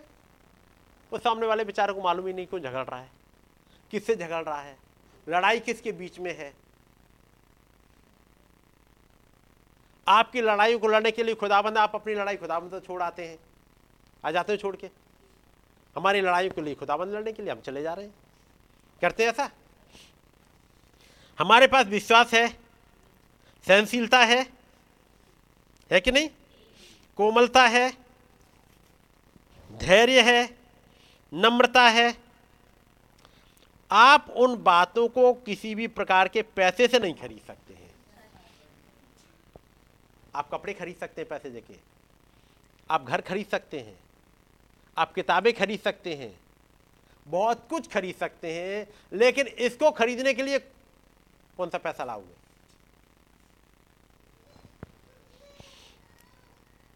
आप उन बातों को किसी प्रकार के पैसे से नहीं खरीद सकते हैं। इससे कोई फ़र्क नहीं पड़ता, ऐसी कोई चीज़ नहीं है। तब नबी कहते हैं अच्छा एक काम करो, आप जाइएगा और 25 सेंट का धैर्य खरीद कर लाकर मुझे दे दें। जाएँ और 25 सेंट का धैर्य कहीं मिल जाए तो लाके दे दिए मार्केट में। मार्केट में मिलेगा? किसी दुष्ट के पास मिलेगा? किसी दुकान पे मिले? किसी बड़े, वो जो आज के समय मॉल है, मॉल में शायद मिलने लगा हो। किसी विदेशी कंपनी ने बना दिया हो कि चलो धैर्य के छोटे छोटे पैकेट बना देते। ऐसा कहीं मिला? लेकिन आपके पास है। आप 25 सेंट का धैर्य खरीद कर लाकर मुझे दें, आप समझे? आप ऐसा नहीं कर सकते हैं। परंतु फिर भी खुदाबंद हमें दे देते हैं। वो 25 सेंट का धैर्य नहीं देते।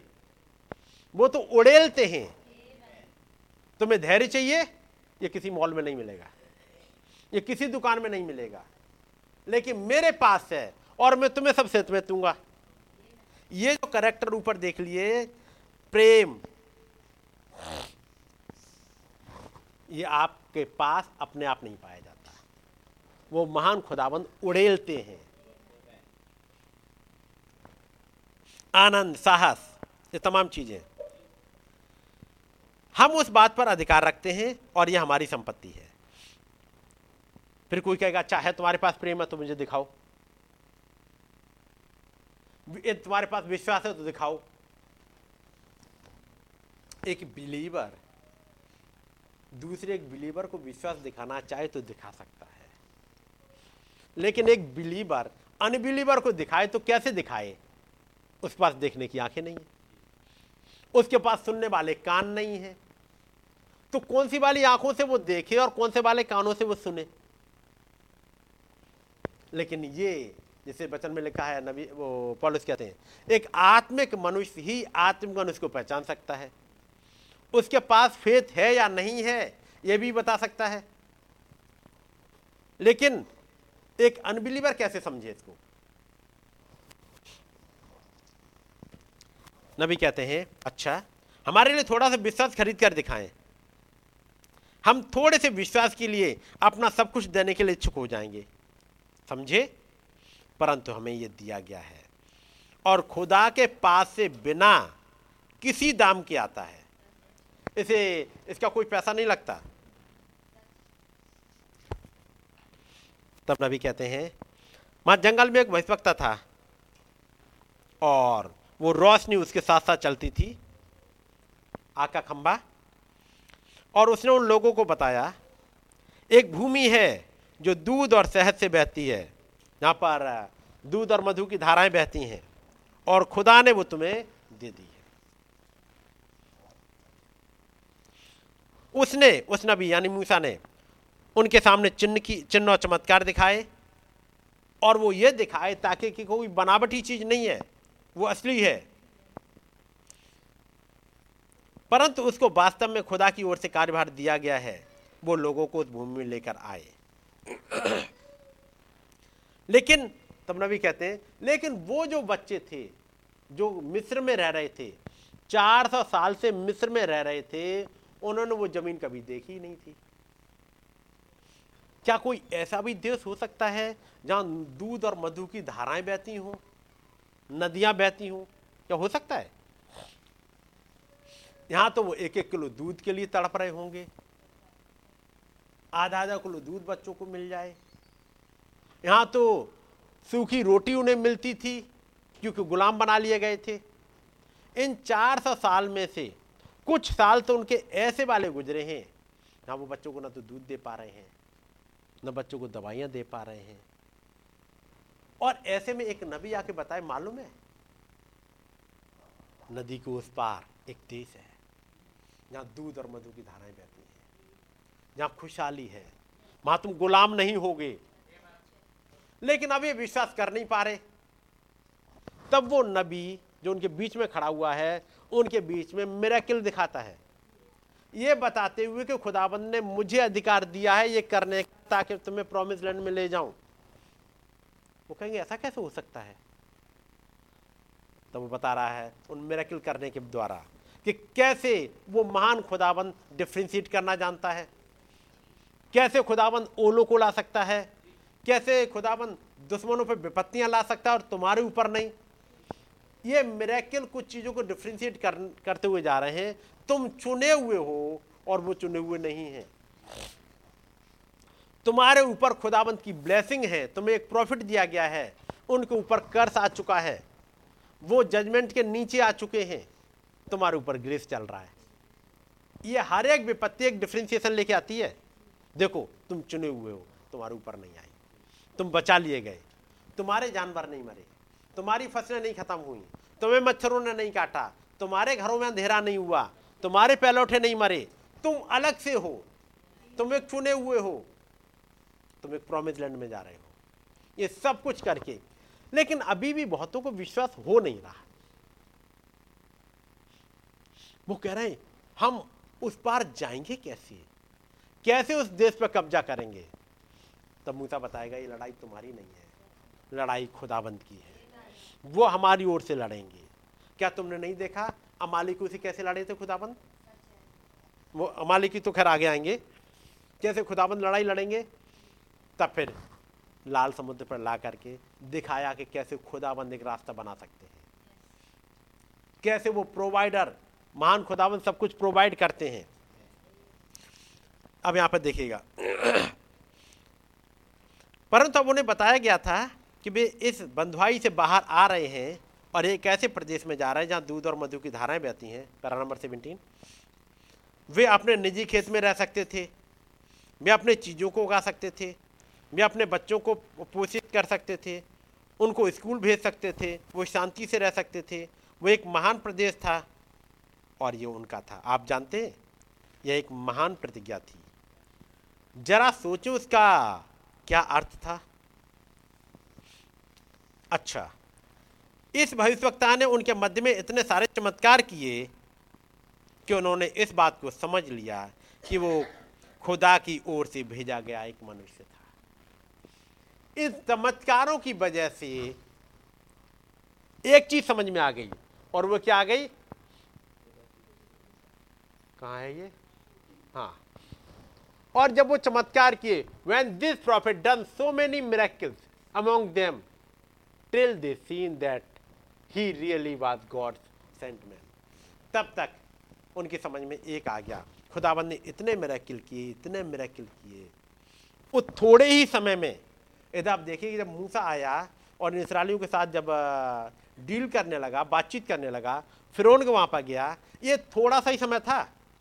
एक डेढ़ साल के अंदर इतने मेरेकिल हो गए, इतने मेरेकिल पूरे मिस्र देश में और पूरी दुनिया में वो मेरेकिल फैल गए।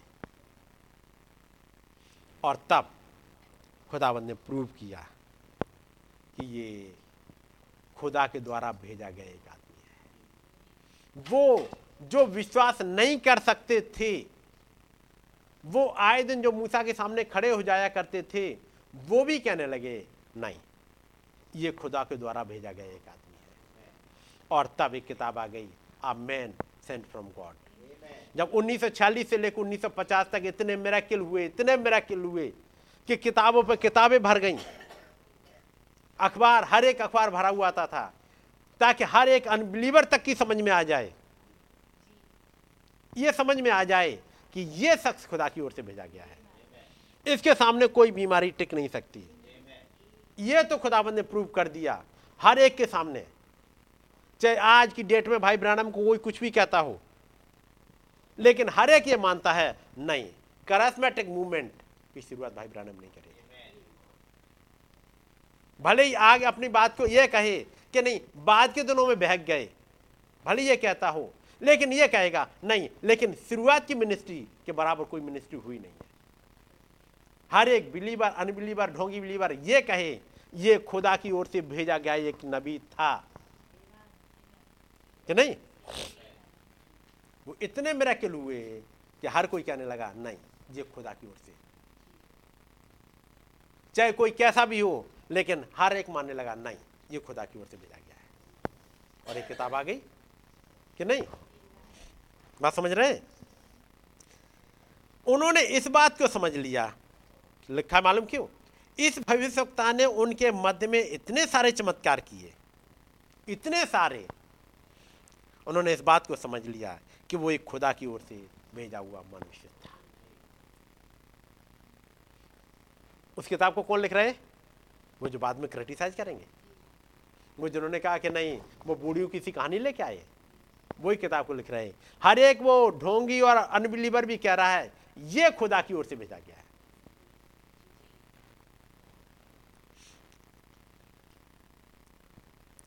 और उसके बाद अब एक जगह आई थी, जिसे कहते हैं कादिस बर्निया एक था खुदा की ओर से भेजा गया आदमी, उसके बाद अब आग चलते हुए अब एक जगह आती है, और वो है कादिस बर्निया जब वो लाल समुद्र से पार होकर के अब एक जगह आ रहे हैं। जब वे कादेश बर्निया पर आए, अब कादेश बर्निया एक न्याय का सिंहासन था। बात समझ रहे हैं? कादेश बर्निया क्या है? कादेश बर्निया एक न्याय का सिंहासन है जजमेंट सीट है। इससे पहले बीच में एक जगह मिल जाएगी, जो जगह है एक मसा मरीबा, जहाँ वो कुड़कुड़ा रहे हैं। है नहीं? यहाँ तो हमें पानी भी नहीं मिलता, ये भी नहीं मिलता। और फिर बीच में अमाले की आके लड़ने लगते हैं।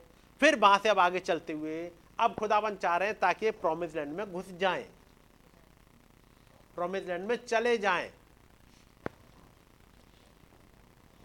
And when they got over to Kadesh Barnea और जब वो कादेश बर्निया में आए now the Kadesh Barnea is the judgment seat. ये एक न्याय का सिंहासन था। ये वो जगह थी, इस न्याय के सिंहासन के साथ में। केवल न्याय ही नहीं है, बल्कि आगे क्या है? It was at that day to the world Kadesh Barnea. It was a place was a great big spring केवल न्याय बहता था केवल न्याय ही नहीं था, बल्कि क्या था? It was a place was a great big spring ये वो जगह थी जहाँ एक बहुत बड़ा सोता था।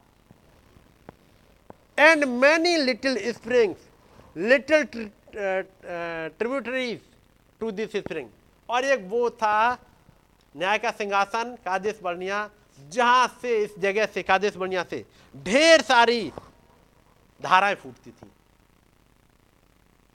ये एक न्याय का सिंहासन भी था और यही वो जगह थी जहाँ से ढेर सारी धाराएँ फूट निकलती हैं। ऐसा वाला कौन सा सिंहासन है? न्याय का सिंहासन तो फिर खुदा का सिंहासन ही है।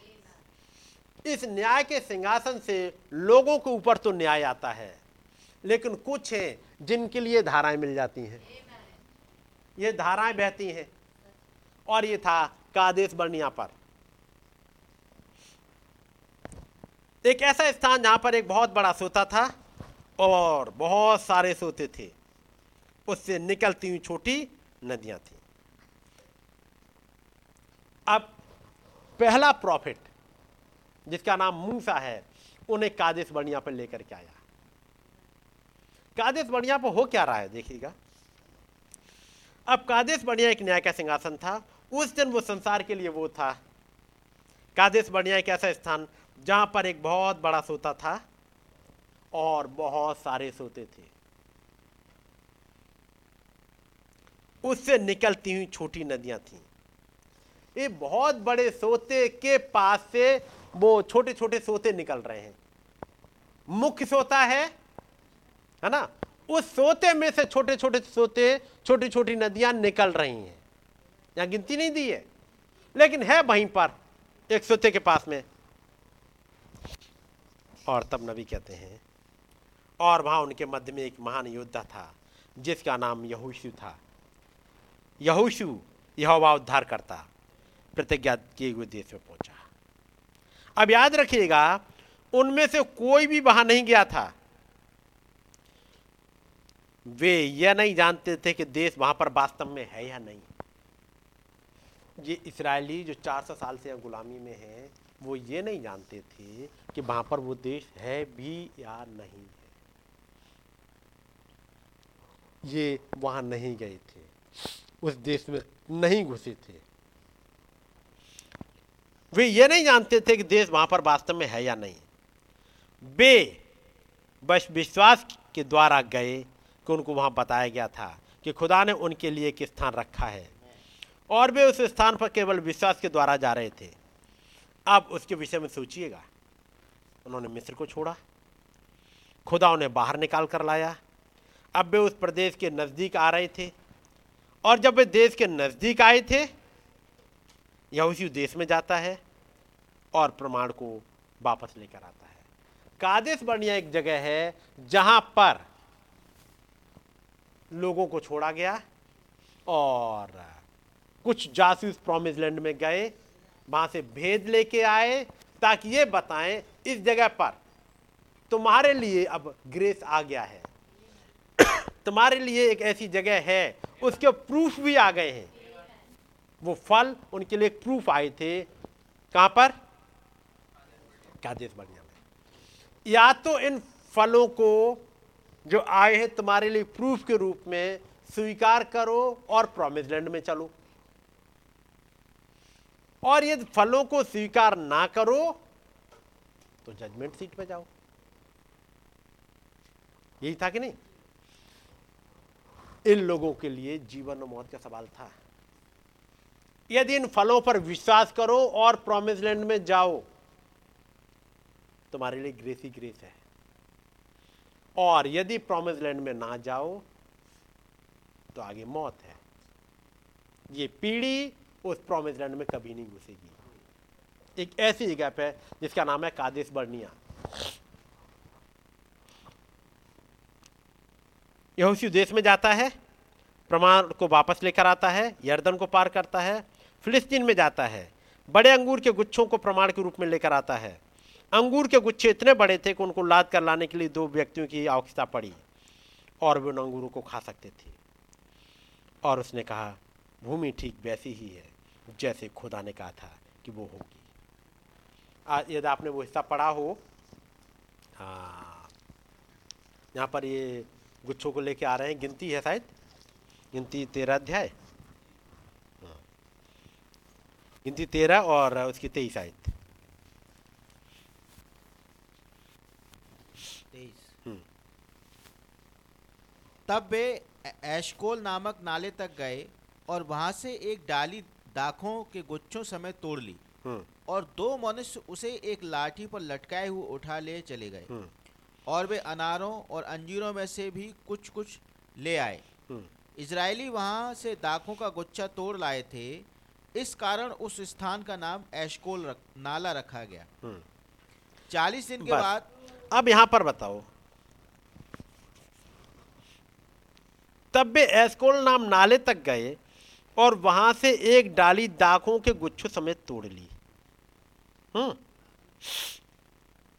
और दो मनुष्य उसे एक लाठी पर लटकाए हुए उठा ले चले गए। कितने लोग उठा ले चले गए? तो बाकी दस क्या कर रहे थे? हाथ हिलाने के लिए आए थे क्या?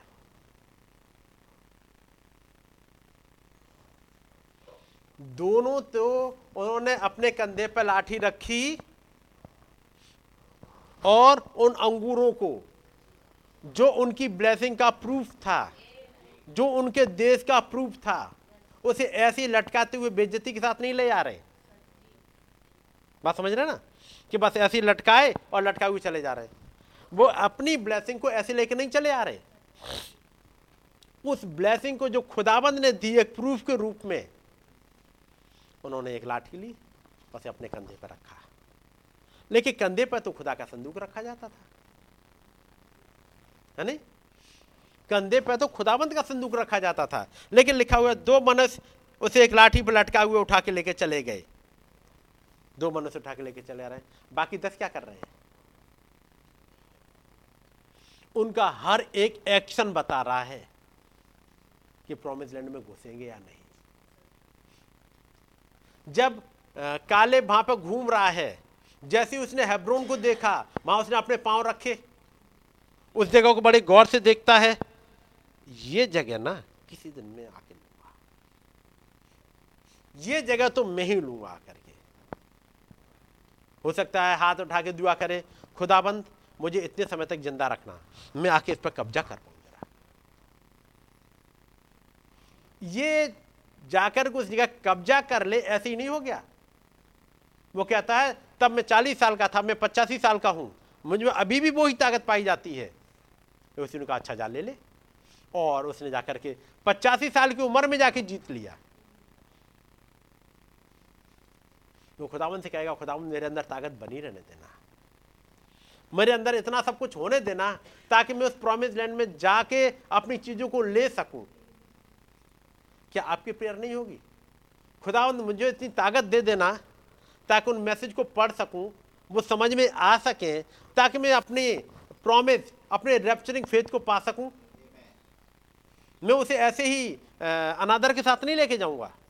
मैं एक रेस्पेक्ट के साथ लेके जाऊँगा। लेकिन आप देखोगे, हर एक एटीट्यूड उनका बता रहा है, कौन इस देश में वापस आएगा और कौन नहीं आएगा। क्योंकि यहाँ लिखा है कि दो मनुष्य लेके चले, बाकी दस के हाथे ला के चल रहे हो। अरे क्या करेंगे लेके? अरे कुछ दिनों बाद तो आना ही है यहाँ पर। यहोशू कहेंगे, लेकिन आप लोगों को दिखाओगे क्या प्रूफ काले कहेगा, कुछ तो प्रूफ ले चलो। अरे क्या करना, बता देंगे, ठीक है, ऐसे ही। अब वैसे भी हमें नहीं लगता कि हम दोबारा यहाँ पे आएँगे, कि उन लोगों को वैसे ही ललचाएँ। कालेब कहेगा, ऐसा तुम कैसे कह रहे हो? ऐसी सोच भी कहेगा, भाई ऐसा क्या सोच रहे हो तुम? कि हाँ आप पाए मतलब बात मेरी समझ में आई नहीं। तुम देख नहीं रहे नागवंशियों को? तुम क्या सोच रहे हो? पागल हो रहे हो तुम? हम आ पाएँगे? इनके घर देखो उनकी लंबाई चौड़ाई देखो इनको। अभी तक तुम छिप छिप के निकलते हुए चल रहे हैं। कहेगा "इसलिए- हम छिपके इसलिए निकल रहे हैं इस समय क्योंकि हम जासूस हैं। अभी हम अपने भेष में नहीं है, अपने उसमें नहीं है। अभी हम छिपे हुए चल रहे हैं। अभी हम एक जासूसी के काम में हैं। अभी ये देश हमारा है नहीं, लेकिन एक दिन होगा, आज हम खुल के नहीं चल सकते, आज हम अपने आप को खुल के नहीं बता सकते। और हर एक जासूस ने यही कहा, कि यही किया। जब एक से पूछा गया, क्या तू खुदा का पुत्र है? उसने अपने आप को छुपा के रखा। हूँ? ये हर एक पर नहीं खोलते। लेकिन एक, जो उस देश का प्राणी था, उससे कहा, क्या तू खुदा के पुत्र पर विश्वास करता है? उस जन्म के अंधे से? उस आ, जो वो दो जासूस गए थे प्रोमिस लैंड में यरीहो में उन्होंने हर एक पे अपने आप को नहीं खोल दिया। वो छिपे हुए गए लेकिन वहाँ था जिसमें एक ने पहचान लिया। और आप कहती है क्या ये हमें मालूम है ये देश तुम्हें दे दिया गया। अब अपनी असलियत हमें तो बता दो। हमारी समझ में आ गया है तुम क्या हो। और ये देश भी तुम्हें दे दिया गया है। और हमें यह भी मालूम है तुम यहाँ के नहीं हो, तुम जासूस हो। और कहाँ से आए हो? हमने ये भी पहचान लिया है। उन पर जाके अपने भेदों को खोल रहे हैं। बाकी पर किसी पर नहीं खोल रहे। ये जब तक जासूस है, तब तक अपने भेदों को नहीं खोल रहे। आज भी इस दुनिया में कुछ जासूस होंगे, जो घूम रहे होंगे, जो अपनी पहचान जल्दी डिक्लेयर नहीं करते हैं। क्या इस नबी ने प्रचार अपनी पहचान डिक्लेयर करी? क्या पॉलुस ने कहीं ये बताया कि मैं एक भविष्यवक्ता हूँ? कभी नहीं बोला? लेकिन एक सातवा दूत आया, उसने बताया कौन भविष्यवक्ता था क्या क्या था, क्या भेद देखे थे। और इस वाले जासूस ने, सातवें दूत ने मेरे और आपको वो भेद भी बता दिए हैं, जो कहीं नहीं खुले थे। सात सीढ़ियों का भेद, हनोक के पिरामिड का भेद, याकूब की सीढ़ी का भेद रूत का भेद, नाओमी का भेद, हन्ना का भेद, रेबेका का भेद, सारा का भेद, क्या किसी ने बताए? लेकिन इस दूत ने सब कुछ क्लियर किया। किसको? वो जो उस देश के हैं। केवल उन्हीं के ऊपर भेद खोले जाते हैं जो उस देश के हैं। और जिन्हें मालूम है कि हम जाएँगे, वही उन बात पर विश्वास करते हैं। और फिर उनका एटीट्यूड बता देता है कि वो आएँगे कि नहीं आएँगे। यहाँ पे लिखा है, दो लोगों ने तो लाठी पे अंगूर लाद लिए और कुछ अनारों को भी ले लिया हुँ? और वे दो मनुष्य से एक लाठी पर लटका हुए उठाकर लेके चले गए और वे अनारों और अंजीरों में से भी कुछ कुछ ले आए हुँ? और बाकी दस तुम क्या कर रहे थे हाथ ला के इंजॉय करते हुए हम कुछ नहीं लेंगे ये पूछो आ, जो ये दो जासूस है उनका कंधा भी घिरा हुआ है हाथ भी घिरे हुए हैं। बाई चांस की लड़ाई हो गई कुछ करना पड़ गया तो क्या करोगे? लेकिन ये अपने दोनों हाथों को घेरे हुए लेके चल रहे हैं। क्या यही वाली तस्वीर उन पाँच अकलमंद कुआरियों की नहीं है? एक हाथ में मसाल लिए हैं और दूसरे में कुप्पी भी लिए हुए हैं। जैसे भाई लाल समझाते थे अब पल्लू किससे संभालोगी? इतनी तो अकल होती। सुना होगा ना? कि एक हाथ में मसाल ले ली, एक हाथ में कुप्पी ले ली, दोनों हाथ घेर लिए, कम से कम इतनी अकल। एक हाथ तो खाली रखो, जब कोई ज़रूरत पड़े पल्लू को ठीक करने की। तो अकलमंद कहेंगे, हमें पल्लू ठीक नहीं करना। हमें ये ज़्यादा इंपॉर्टेंट है अपनी देखभाल से। ये ज़्यादा इंपॉर्टेंट है, इन्हें लेके चलेंगे। वैसे ये दो तो अपने हाथों को घेर के चल रहे हैं। बाकी दस एंजॉय करते हुए। इधर से उधर कूदते फांदते हुए। उन्हें मालूम है, यही वाला एक मौका मिला है पिकनिक पर घूमने का। उसके बाद ये ये कौन थे? अनाक बंसी हमें अपने देश की तरफ़ घुसने भी ना देंगे, है नहीं? लेकिन ये दो इस उसमें गए थे, ये जगह हमारी है, और हमारे खुदाबंद ने दी है। है कि नहीं है? तो ये कैसे गए थे? एक फेथ के साथ में। हर एक एक्शन आपका बताता है। जैसे कहते हैं ना, वचन में लिखा है, तेरी बोली तेरा भेद खोल देती है। अपने आप ही भेद खुल जाते हम क्या हैं? हम कहाँ जाएँगे? हमारा इन बच्चनों पर क्या विश्वास है? हर एक एक्शन आपका बताता चलता है कि आपका विश्वास है क्या? और जो आपका विश्वास है, यीशु मसीह कहते हैं, जा, तेरे विश्वास के मुताबिक हो। तूने अधूरे वचन पे विश्वास किया है, अधूरा फेत मिल जाएगा। जिसने पूरे वचन पे विश्वास किया है, उसे रैप्चरिंग फेत भी मिल जाएगा। किसी ने केवल चंगाई तक का विश्वास किया है, उसे चंगाई मिल जाएगी। किसी ने उस रैप्चर का विश्वास किया, उसे रैप्चर मिल जाएगा। जा तेरे विश्वास के मुताबिक हो। और जो विश्वास है, उसी के अकॉर्डिंग एक्शन होते हैं। सो यहाँ पर ये तेईस से आगे पढ़ो इसराइली वहाँ से दाखों का गुच्छा तोड़ ले आए थे हम्म। इस कारण उस स्थान का नाम एशकोल नाला रखा गया हम्म। चालीस दिन के बाद वे वो उस देश का भेद लेकर लौट आए हम्म। और पारान जंगल के कादेश नामक स्थान में मूसा और हारून और इसराइलियों की सारी मंडली के पास पहुँचे और उनको और सारी मंडली को संदेश दिया हम्म। और उस देश के फल उनको दिखाए। हम्म। उन्होंने मूसा से यह कहकर वर्णन किया। हम्म। जिस देश में अब आपने देखा यहाँ पर वो कादेश नामक जगह पे आ गए तो कादेश के स्थान या, वो नाम याद रखिए कादेश क्या था? वापस आइएगा।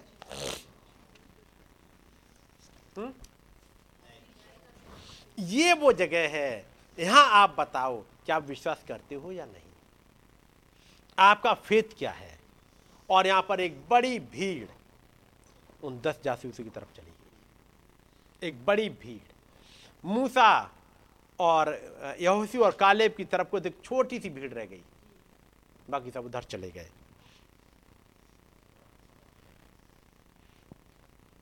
आगे मैं पढ़ता हूँ।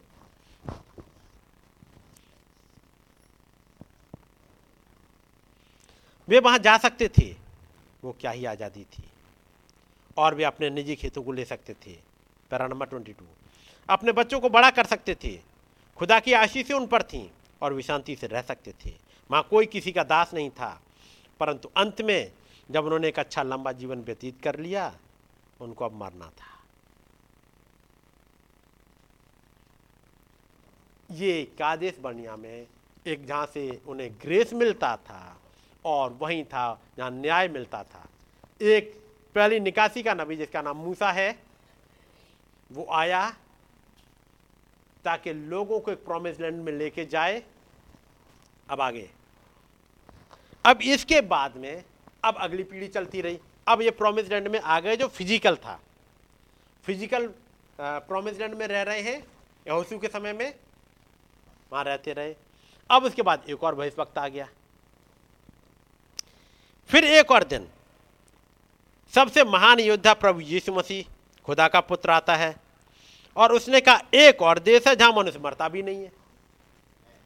जब इस प्रोमिस लैंड में आ गए कनान में तो वहाँ ये था, एक लंबी उम्र होती थी, उसके बाद मर जाते थे, अगली पीढ़ी आती थी, ऐसे ही चलते चलते। अब एक दिन एक और पर्सन आता है, एक और योद्धा आता है, एक और भविष्यवक्ता आता है, एक महान भविष्यवक्ता, जैसे वहाँ मूसा आया था यहाँ पर एक और भविष्यवक्ता आया। और वह कहता है, एक ऐसा देश है जहाँ मनुष्य मरता ही नहीं है। मेरे पिता के घर में बहुत से रहने के स्थान हैं और यदि ऐसा नहीं होता तो मैं तुम्हें बता देता। मैं जाता हूँ, तुम्हारे लिए जगह तैयार करूँ। मैं तुम्हें वापस लेने आऊँगा। वो एक भविष्यवक्ता था जो आया था, जो उस देश के विषय में बोल रहा था, जो कि यर्दन अर्थात मृत्यु के ठीक उस पार है। एक प्रोमिस लैंड वो था जिसमें इसराइली जा रहे थे और यहूसू के समय में पार हुए। वो उस देश के विषय में बोल रहा था, जो यर्दन के पार है। जहाँ आपके पास खेत हो, जहाँ आपके पास परिवार हो, जहाँ आप खुदा के द्वारा आशीषित किए गए हैं, परंतु फिर भी आपको मरना होता है यहाँ पर। परंतु फिर भी एक देश है, जो उस पार है, जो आप मरते नहीं। जैसे पहला वाला देश उन बच्चों ने नहीं देखा था।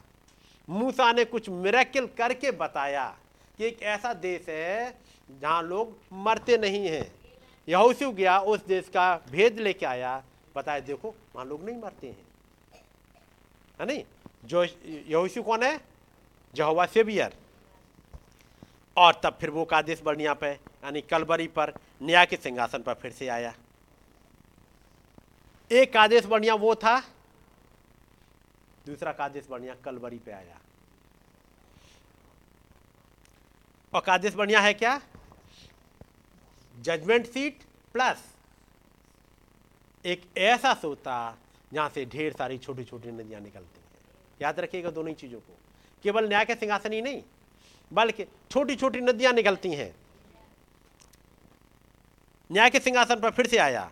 जहाँ पर पाप का दंड जो कि मनुष्यों की मृत्यु का कारण बन गया था, खुदा के कादेश बनिया पर चुकाया गया। ये तब हुआ था जब उसका न्याय किया गया। उसने पाप के दंड को चुकाया, वो मारा गया, मृत्यु रूपी यर्दन को पार किया।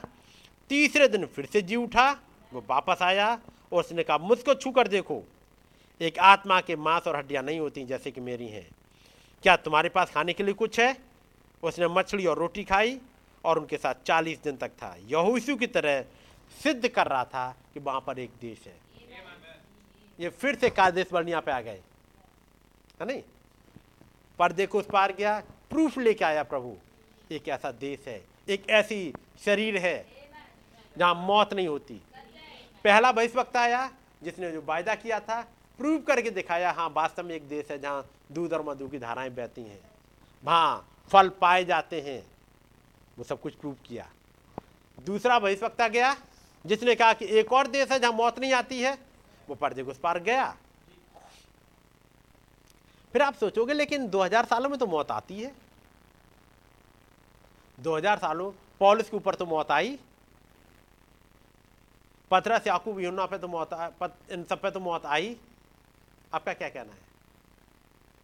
क्या मौत आई? या वो सोए? दोनों में फ़र्क है। सोया हुआ फिर से जगता है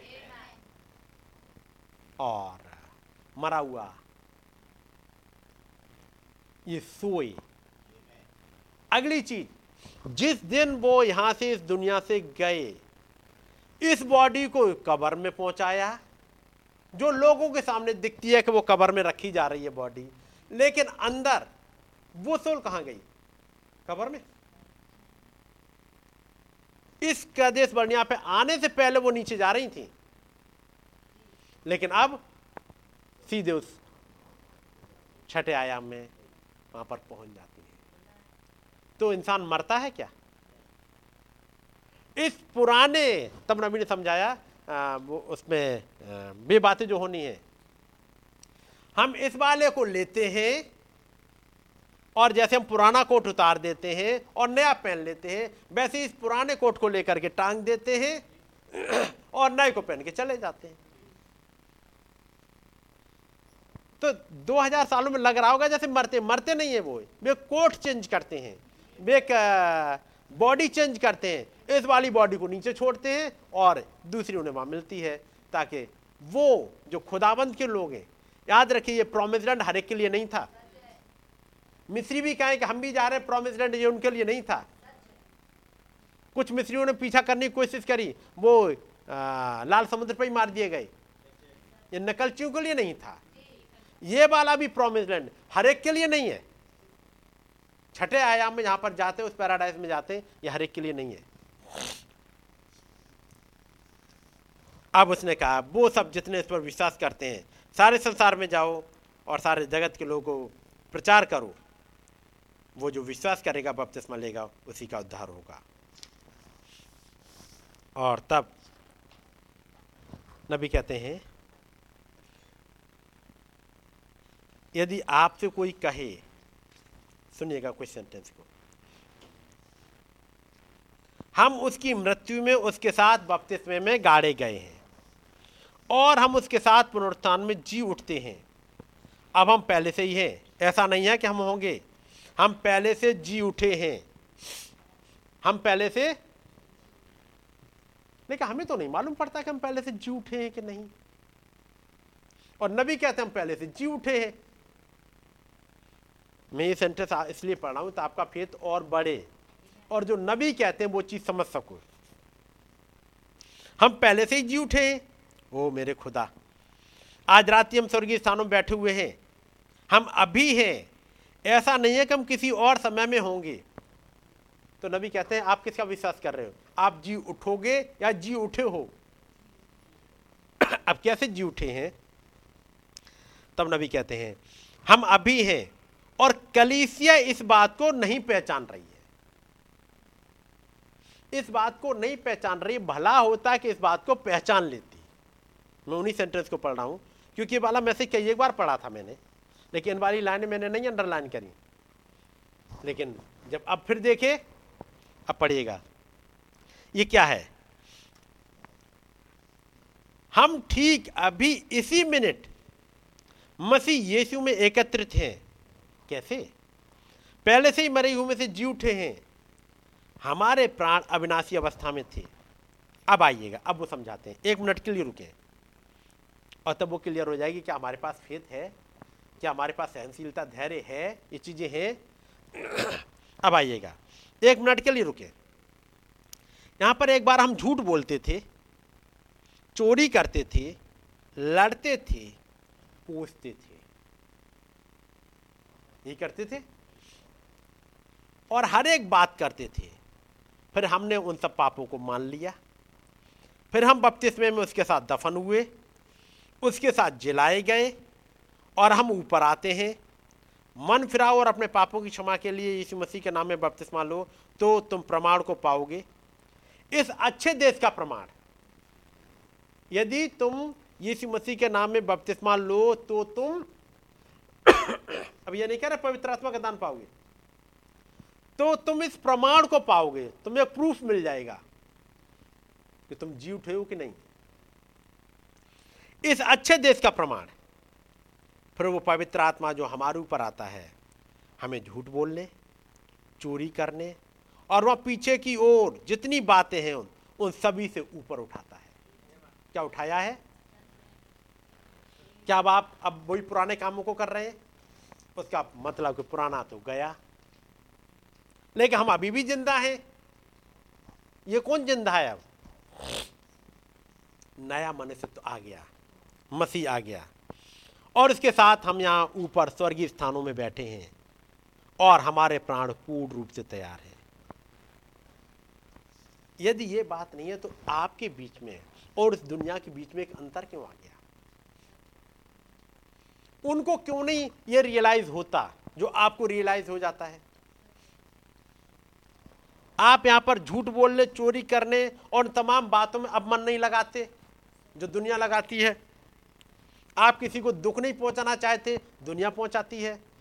आप चालाकियाँ नहीं करना चाहते, लोगों को धोखा नहीं देना चाहते, जो दुनिया करती है। उसका मतलब वो वाला नेचर मर गया। एक दूसरा नेचर, जो मसीह का नेचर है, वो जी गया है।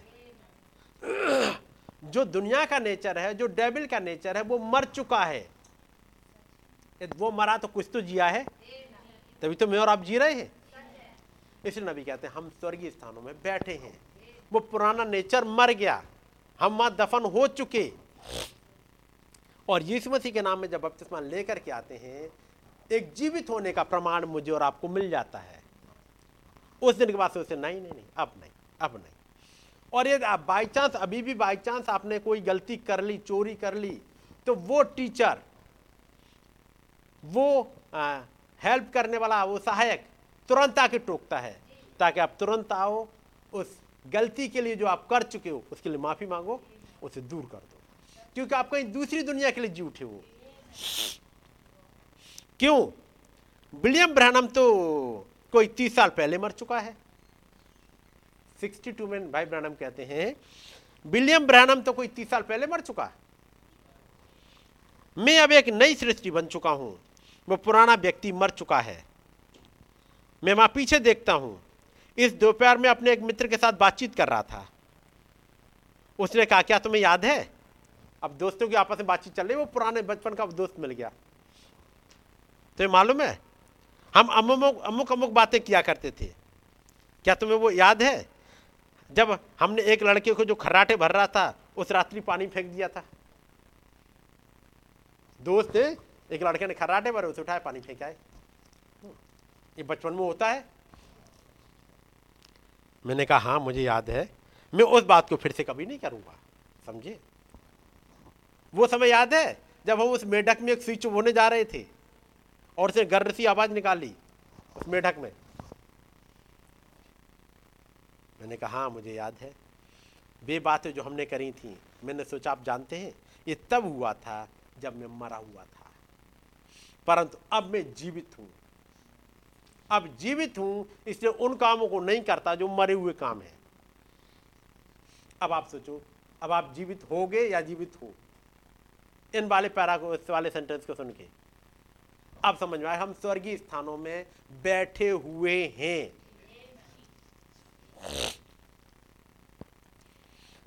हम स्वर्गीय स्थानों में बैठे हुए हैं।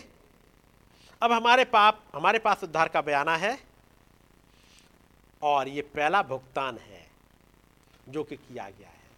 ये पहला भुगतान है, एक टोकन आपको मिल गया है कि ज़मीन आपकी आ गई अब आपको मिलेगी ही क्योंकि टोकन आपको मिला है। ये नेचर आपको मिला है। ये नेचर आप नहीं खरीद के लाए। ये नेचर आपने नहीं बनाया। एक अंदर से आया कुछ जो आपको बदल दिया जिसने। और जिसने ये नया नेचर दिया, वो ये आपको एक रैप्चर देगा। उस बात की कीमत दस हज़ार डॉलर थी। और उसने हमें उन दस हज़ार में से पहले एक हज़ार डॉलर दे दिए हैं। ये जो आपका नेचर बदल गया, ये प्रूफ है कि बाकी नौ भाग अभी और मिलेंगे। हम पहले से ही पाप और अविश्वास से ऊपर उठ चुके हैं और मसीह के साथ उसके पुनरुत्थान में जलाए गए हैं और अब एक साथ स्वर्गीय स्थानों में बैठे हुए हैं। उस प्रमाण के साथ जैसे कि यहूसी वापस लेकर देश वहाँ पर है, हम अपने मार्ग में हैं, अब मृत्यु नहीं हो सकती। अब मृत्यु नहीं हो सकती। एक बात अपने यहाँ बैठा लीजिएगा और सोल में उतार लीजिएगा। अब आप मर नहीं सकते हो। क्यों? क्योंकि पहले ही मर चुके। और जी उठे हो। तो अब फिजिकली एक पहला पुनरुत्थान आएगा, उसके भागी होगे। लेकिन उसका दसवां हिस्सा आपको दे दिया गया। इस नेचर बचल, बदलने के द्वारा, इस एटीट्यूड को बदलने के द्वारा दसवां हिस्सा दे दिया गया है और एक दिन ये पूरी तरह से बदल जाएगा। जब आपको पूरी मीरास मिलेगी। वे आपसे कभी कहें, विलियम ब्रैनम की मृत्यु हो गई। आप उस बात पर कभी विश्वास ना करें। क्यों? भाई ब्रैनम की मृत्यु नहीं हो सकती है। समझिए, एक ठीक बात है। मेरी मृत्यु तो पहले ही हो चुकी है, करीब तीस साल पहले, या ऐसा ही कुछ समय, लगभग बत्तीस साल पहले विलियम ब्रैनम की मृत्यु हो गई।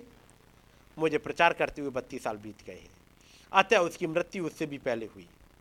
अब वो एक नई सृष्टि है।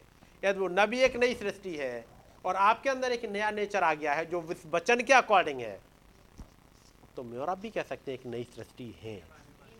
ताकि आपका फेथ और बढ़ जाए, आप किसी उसमें ना रहें भ्रम वाली स्थिति में। तब नबी कहते हैं, वहाँ कुछ लोग बैठे हुए हैं उनके लिए। रसल क्रीच एक नई सृष्टि है। अब वो वो छोटा लड़का नहीं है जो कॉरिडोर में इधर उधर घुमा करता था। आर्मन नेबल, वो छोटा लड़का नहीं है जो पहले हुआ करता था।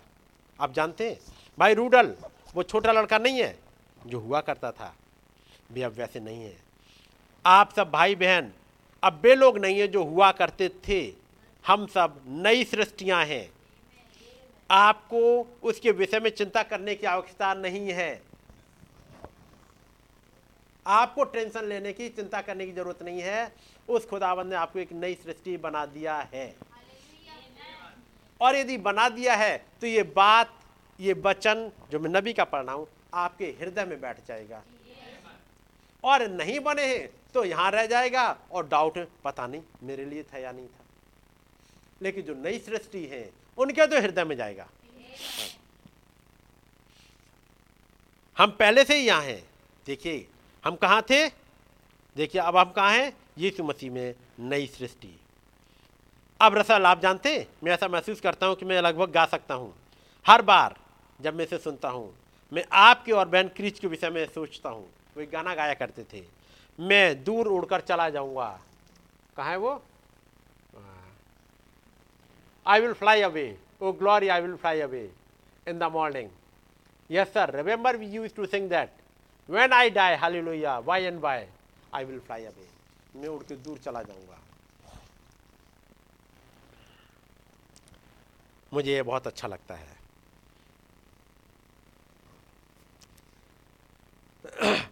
जब मौत ने पॉलुस को आके खटखटाया तो पॉलुस ने कहा, जब वो दरवाजे पर खटखटा रहा था, मौत मौत भी आके दरवाजे पर खटखटाता है? मौत एक पर्सन में आया, पर्सन आया, खटखटा रहा, वो जल्लाद आया, तुम वहाँ लेके जा रहे हैं।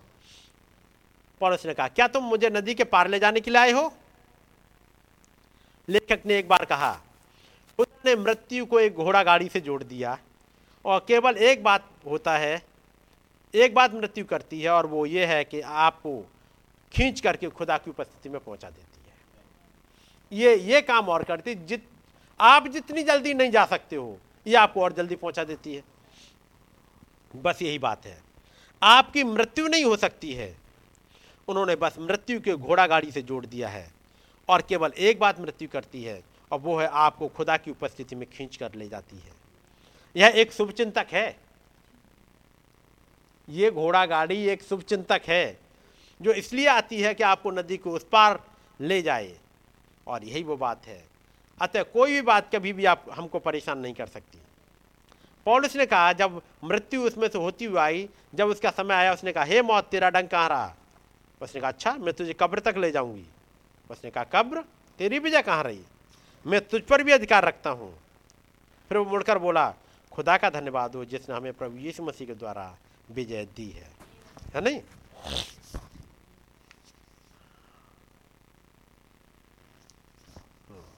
अब मैं थोड़ा सा आगे बढ़ता हूँ। पैरा नंबर 54 नबी ने वो हिस्सा पढ़ा बचन का जो हम लोगों ने यहोशू में पढ़ा है, और थोड़ा सा जल्दी बढ़ते जाएँगे अब आगे।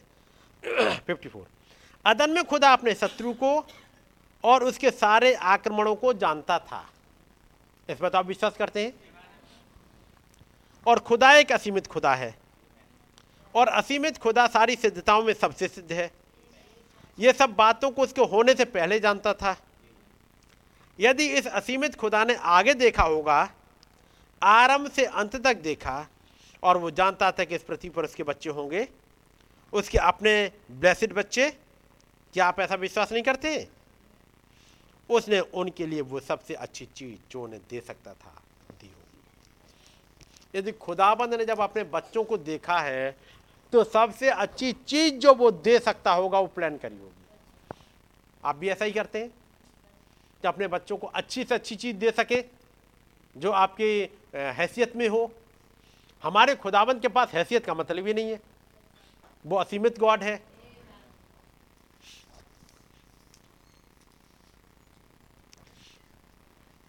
क्या आप ऐसा नहीं सोचते हैं? खुदा ने ये सब देखते हुए कि शैतान क्या होगा, शैतान क्या करेगा, अपने बच्चों को वो सबसे अच्छी चीज़ जो वो उनको दे सकता था, उसने उपलब्ध कराई होगी। ये जानते हुए कि शत्रु के आक्रमण क्या होंगे, खुदा ने अपने बच्चों की किलाबंदी की है। पर अट्ठावन।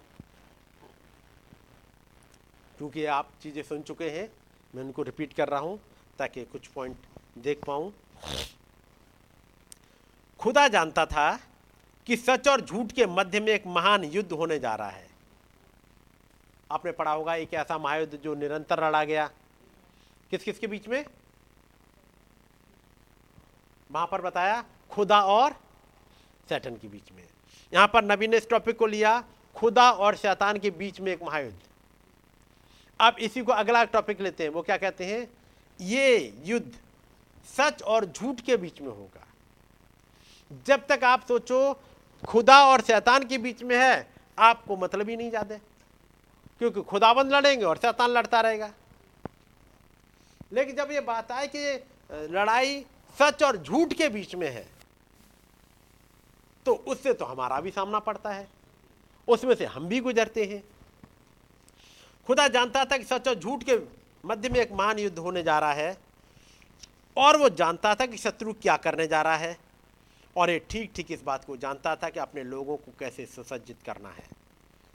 अब ध्यान दें, जो पहली चीज़ जिससे खुदा ने अपने बच्चों को सुसज्जित किया, वो थी, वो असीमित है। क्या चीज़ क्या समझाया? वो खुदाबंद असीमित है। असीमित मतलब इनफाइनाइट है, जिसकी कोई सीमा नहीं है। जब यह पता हो कि वो इनफाइनाइट है तो याद रखिएगा, दुश्मन फाइनाइट है। यदि वो इनफाइनाइट है तो फिर ये ये सीमित है, इसकी लिमिटेशन है। वो क्रिएटर है तो फिर ये क्रिएशन है। यदि वो जीवन है तो फिर ये मौत है। है कि नहीं? यदि ये बीमारी देने वाला है तो वो चंगा करने वाला है। ये आपके लिए पानी को सुखा सकता है, वो आपके पानी को भर सकता है। ये आपकी रोटी को कम कर सकता है तो वो रोटी को दे सकता है। यदि जंगल में वहाँ पाँच रोटी और दो मछलियाँ ही रह जाएँ तो हमारे पास एक ऐसा है जो फिर से मल्टीप्लाई कर सकता है। यदि कर्जे में डूब जाएँ सैटन कर्जे में डुबो दे तो वो है जो कर्जे की भरपाई कर सकता है। कि वो उस बर्तन में इतना तेल बढ़ा दे इतना तेल बढ़ा दे वो खुदाबंद सब कुछ कर सकते हैं। याद रखिएगा जो डेबिल कर सकता है आपका नुकसान वो सारे नुकसान की भरपाई वो खुदाबंद कर सकते हैं। कर सकते? यदि मौत लेके आता है वो जीवन दे सकता है। ये लाजर पर मौत लेके आ गया उसने आकर के जीवन दे दिया। ये जारस की बेटी पे आ, मौत लेके आया बीमारी लेके आया वो आया उसने जीवन दे दिया। तो याद रखिएगा, वो असीमित है। जो खुदाबंद करना चाहे, उसको ये नहीं रोक सकता। जो ये करना चाहे, उसको खुदाबंद पहले से चेक पॉइंट लगा देते हैं। याद रखना तो इतने ही हिस्सा आयुब का छू सकता है, उससे आगे नहीं बढ़ना। ये कभी भी खुदावंत पे चेक पॉइंट नहीं लगा सकता। ये नहीं कह सकता खुदावंत तू बस वहीं तक रहना। ये खुदावंत कह सकता समुद्र से तू अपनी बाउंड्री बस यहीं तक रख ले। समुद्र नहीं कह सकता उस खुदावंत से उस क्रिएटर से कि मैं अपनी बाउंड्री कहीं भी बढ़ा लूँगा। तो याद रखिएगा आपकी साइड उस असीमित ने उस क्रिएटर ने ली है। तो पहली चीज़ जिससे खुदाबंद ने अपने बच्चों को सुसज्जित किया था वो थी कि वो असीमित है। और यदि ये बात दिमाग में बनी रहे, वो असीमित है तो आप किसी भी हालात में आओ। चाहे बीमारी में होते हुए मौत के किनारे आ जाना, चाहे कर्जे में दबे हुए बिल्कुल कर्जे में डूब जाना। उस औरत जो विधवा थी, जिसके दोनों बच्चों को ले जाने के लिए आ गए थे, वो साहूकार। उसके तो बच्चे गुलाम बनने ही वाले थे। कितना बचा हुआ था टाइम ऐसे बाले हालात में डूबे हुए को निकालने में उस नबी के वचन को कितना टाइम लगा था? उतना ही जितनी देर ये औरत लगाए, जितनी देर में बर्तन इकट्ठा कर पाए, जितनी जल्दी घर पहुँचे, बर्तन इकट्ठा करे, अपने दरवाज़ा बंद करे, उतनी देर में सारा कर्जा डूब जा, खत्म हो जाएगा। है कि नहीं? देरी तो अब उसके ऊपर है, औरत के ऊपर। खुदावंत के वचन में नहीं अब। बस जा, बर्तन इकट्ठे कर, अपना दरवाज़ा बंद कर, तेल को उड़ेल, ले जाके बेच दे, कर्जा खत्म। इतना आसान। नहीं, अभी मेहनत करनी है, फिर फ़सल उगानी पड़ेगी, फिर तेल जब फ़सल छः महीने में बड़ी हो जाएगी, फिर तेल निकालना पड़ेगा, फिर बेचना पड़ेगा। इस खुदावन के पास। क्या तेल निकला हुआ? हमने सुना वो क्रिएटर हैं वो खुदाबंद तो वो सरसों के पेड़ तो उगा सकते होंगे। तेल पेड़ पार के और पिराई करके और तेल उस डब्बे में ले आए। क्या ऐसा भी कर सकते हैं? वो विधवा जिसके घर में वो एक मुट्ठी आटा था उस आ, आ, पीपे में खुदाबंद ने गेहूँ नहीं बढ़ाई थी। आटा। गेहूँ बड़ा होगा कहीं, उसके बाद पिसा गया होगा, उसके बाद वहाँ से लाया गया होगा, लेकिन खुदाबंद ने इसके तो पीपे में डायरेक्टली आटा बढ़ाया था। तो क्या वो क्रिएटर तो केवल केवल गेहूँ बढ़ा सकते हैं? क्या आटा भी बढ़ा देते? हैं आटा भी बढ़ा सकते हैं। और तो और, जब उनके पास पाँच रोटी और दो मछलियाँ थीं तो वो जब रोटियाँ पाँच उन्होंने तोड़ी तो वो तो पकी पकाई दे दी थी। बाकी सबको फिर कच्ची कच्ची मिली। और उस क्रिएटर ने जब मछलियाँ क्रिएट करी तो दो मछलियाँ जिनको मिली, उनको तो पकी पकाई मिली थी, बुनी बुनाई। और बाकी सबको? तो ये कब भूनी, कब पकाई, कब उन्हें मसाला मिलाया, कब? और कितनी देर में? लेकिन जब उनको प्रोवाइड किया तो सब कुछ तैयार था। क्या वही खुदाबंद आज हमारे साथ नहीं कर सकते? कर सकते हैं और करते हैं। वो अस्सी में थे, याद रखिएगा वो। अस्सी में थे, नंबर एक। नंबर दो, वो जानता था कि किसी भी समय, किसी भी जगह, कहीं भी किन्हीं परिस्थितियों में शैतान के हराने के लिए किस बात की ज़रूरत है? वो ये नहीं कहेगा, मैं उन्हें यहाँ पर कुछ दे देता हूँ और फिर कुछ वर्षों के पश्चात में अध्ययन करके उससे भी अच्छी चीज़ दे दूँगा। परंतु खुदाबंद ने आरंभ से ही अपने बच्चों को परमाणु हथियार दिया। ये परमाणु हथियार क्या होता है? परमाणु क्या होता है?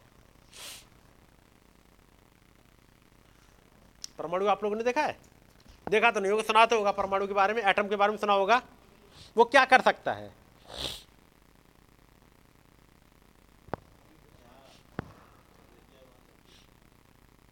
जहाँ गिर जाए, वहाँ सब कुछ खत्म कर सकता है। और क्या कर सकता है एटम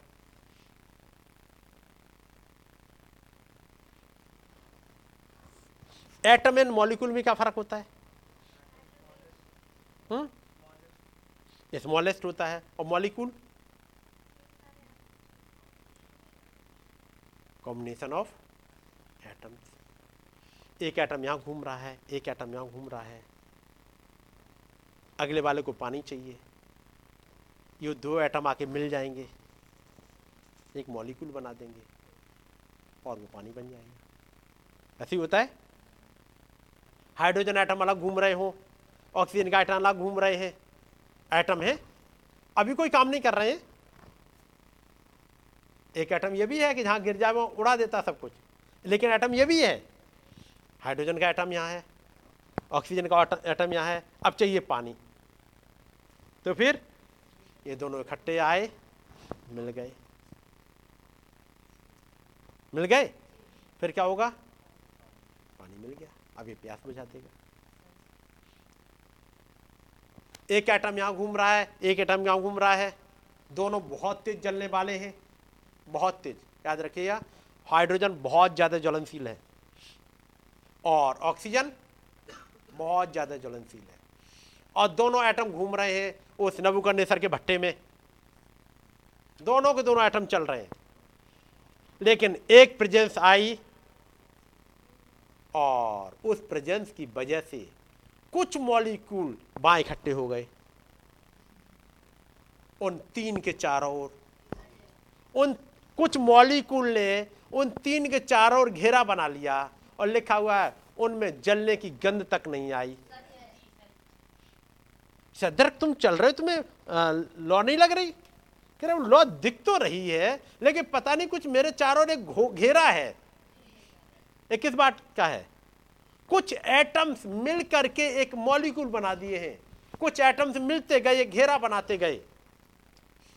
ऐसे ही मेरे और आपके चारों ओर। कुछ एंजल्स मिल के घेरा बनाए होते हैं, जिसके लिखा है खुदाबंद के दूत, उसके दरवाजे को चारों ओर एक घेरा बनाए रहते हैं। कुछ दूत आके मिले हुए रहते हैं, ताकि मुझे और आपको बचाते हुए चले। कुछ एटम्स वहाँ पर घूम रहे, जो अचानक से आकर के घेरा बना लेते हैं। और जब ये दुश्मनों की तरफ़ पहुँचते हैं तो मॉलिक्यूल अलग अलग हो जाते हैं।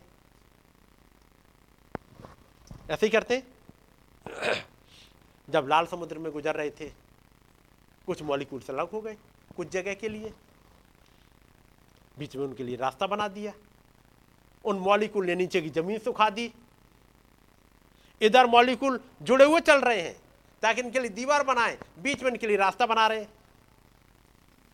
खुदाबंद के मॉलिक्यूल क्या क्या कर सकते हैं? कुछ मॉलिक्यूल इकट्ठे होते हैं, कुछ इधर से आए इधर से आए, और एक गेहूँ का दाना बन गया। क्या गेहूँ के दाने में मॉलिक्यूल है? है या नहीं? वो गेहूँ के दाना बना दिया और आपको जीवन दे जाएँगे। कुछ मॉलिक्यूल मिले, आपके लिए पानी बना दिया। कुछ मॉलिक्यूल मिले, मैं मॉलिक एटम्स की बात कर रहा हूँ। कुछ एटम्स मिले, आपको पहनने के लिए कपड़े बनाए। ये कुछ मॉलिक्यूल्स का ही तो कॉम्बिनेशन है। भाई या नहीं? है कि नहीं? ये कुछ मॉलिक्यूल का कॉम्बिनेशन है जो कपड़े बना दिए। कुछ मॉलिक्यूल्स का कॉम्बिनेशन एटम्स का कॉम्बिनेशन जिसमें हम खड़े हैं। कुछ एटम्स का कॉम्बिनेशन हुआ, जिन्होंने कागज़ बनाया। खुदाबंद ने होने दिया। खुदाबंद नहीं करा कि कुछ ऐसे वाले एटम्स बनाए ताकि एक दिन वो कागज़ बन जाए, ताकि उनमें खुदाबंद आके कुछ लिख सके, जिसमें से निकल के आपसे बातचीत कर सके। तो ये एटम क्या क्या कर सकते हैं? और खुदाबंद ने अपने बच्चों को एटम बम दिया। एटम बम, क्योंकि वो असीमित खुदा है। अब इस बात को देखिएगा। अब इस वाले एटम बम पे मैं आ रहा हूँ। मैंने केवल कुछ एटम्स की बात करी थी। अब सोचिएगा जाके वो एटम्स क्या क्या है? ये सब वचन के हिस्सा हैं। और वो एटम क्या है? सुनिएगा। वो असीमित खुदा है। इस बात को देखते हुए कि एक संघर्ष होने वाला है, एक युद्ध होने वाला है। खुदा ने अपने बच्चों को एक ठीक प्रकार के गोला बारूद से, ठीक प्रकार के आक्रमण से सभी प्रकार की, ठीक प्रकार की चीज़ों से जिनकी उनको आवश्यकता थी सुसज्जित किया। हम्म। उन एटम से। वो एटम क्या, और क्या करेंगे वो एटम? जो कि उनको कहा है? That would sweep them all the way from Eden to the rapture जो अदन से लेकर के और रैप्चर तक लेके चले जाएँगे। खुदाबंद ने वो एटम्स आपको दिए नबी कहते हैं, और वो क्या था? वो वचन था। उस एटम का नाम दे सकते हो? क्या था वो एटम जो खुदाबंद ने दिया? और खुदाबंद ने बोला, और पहला एटम फूट निकला। क्या था वो atom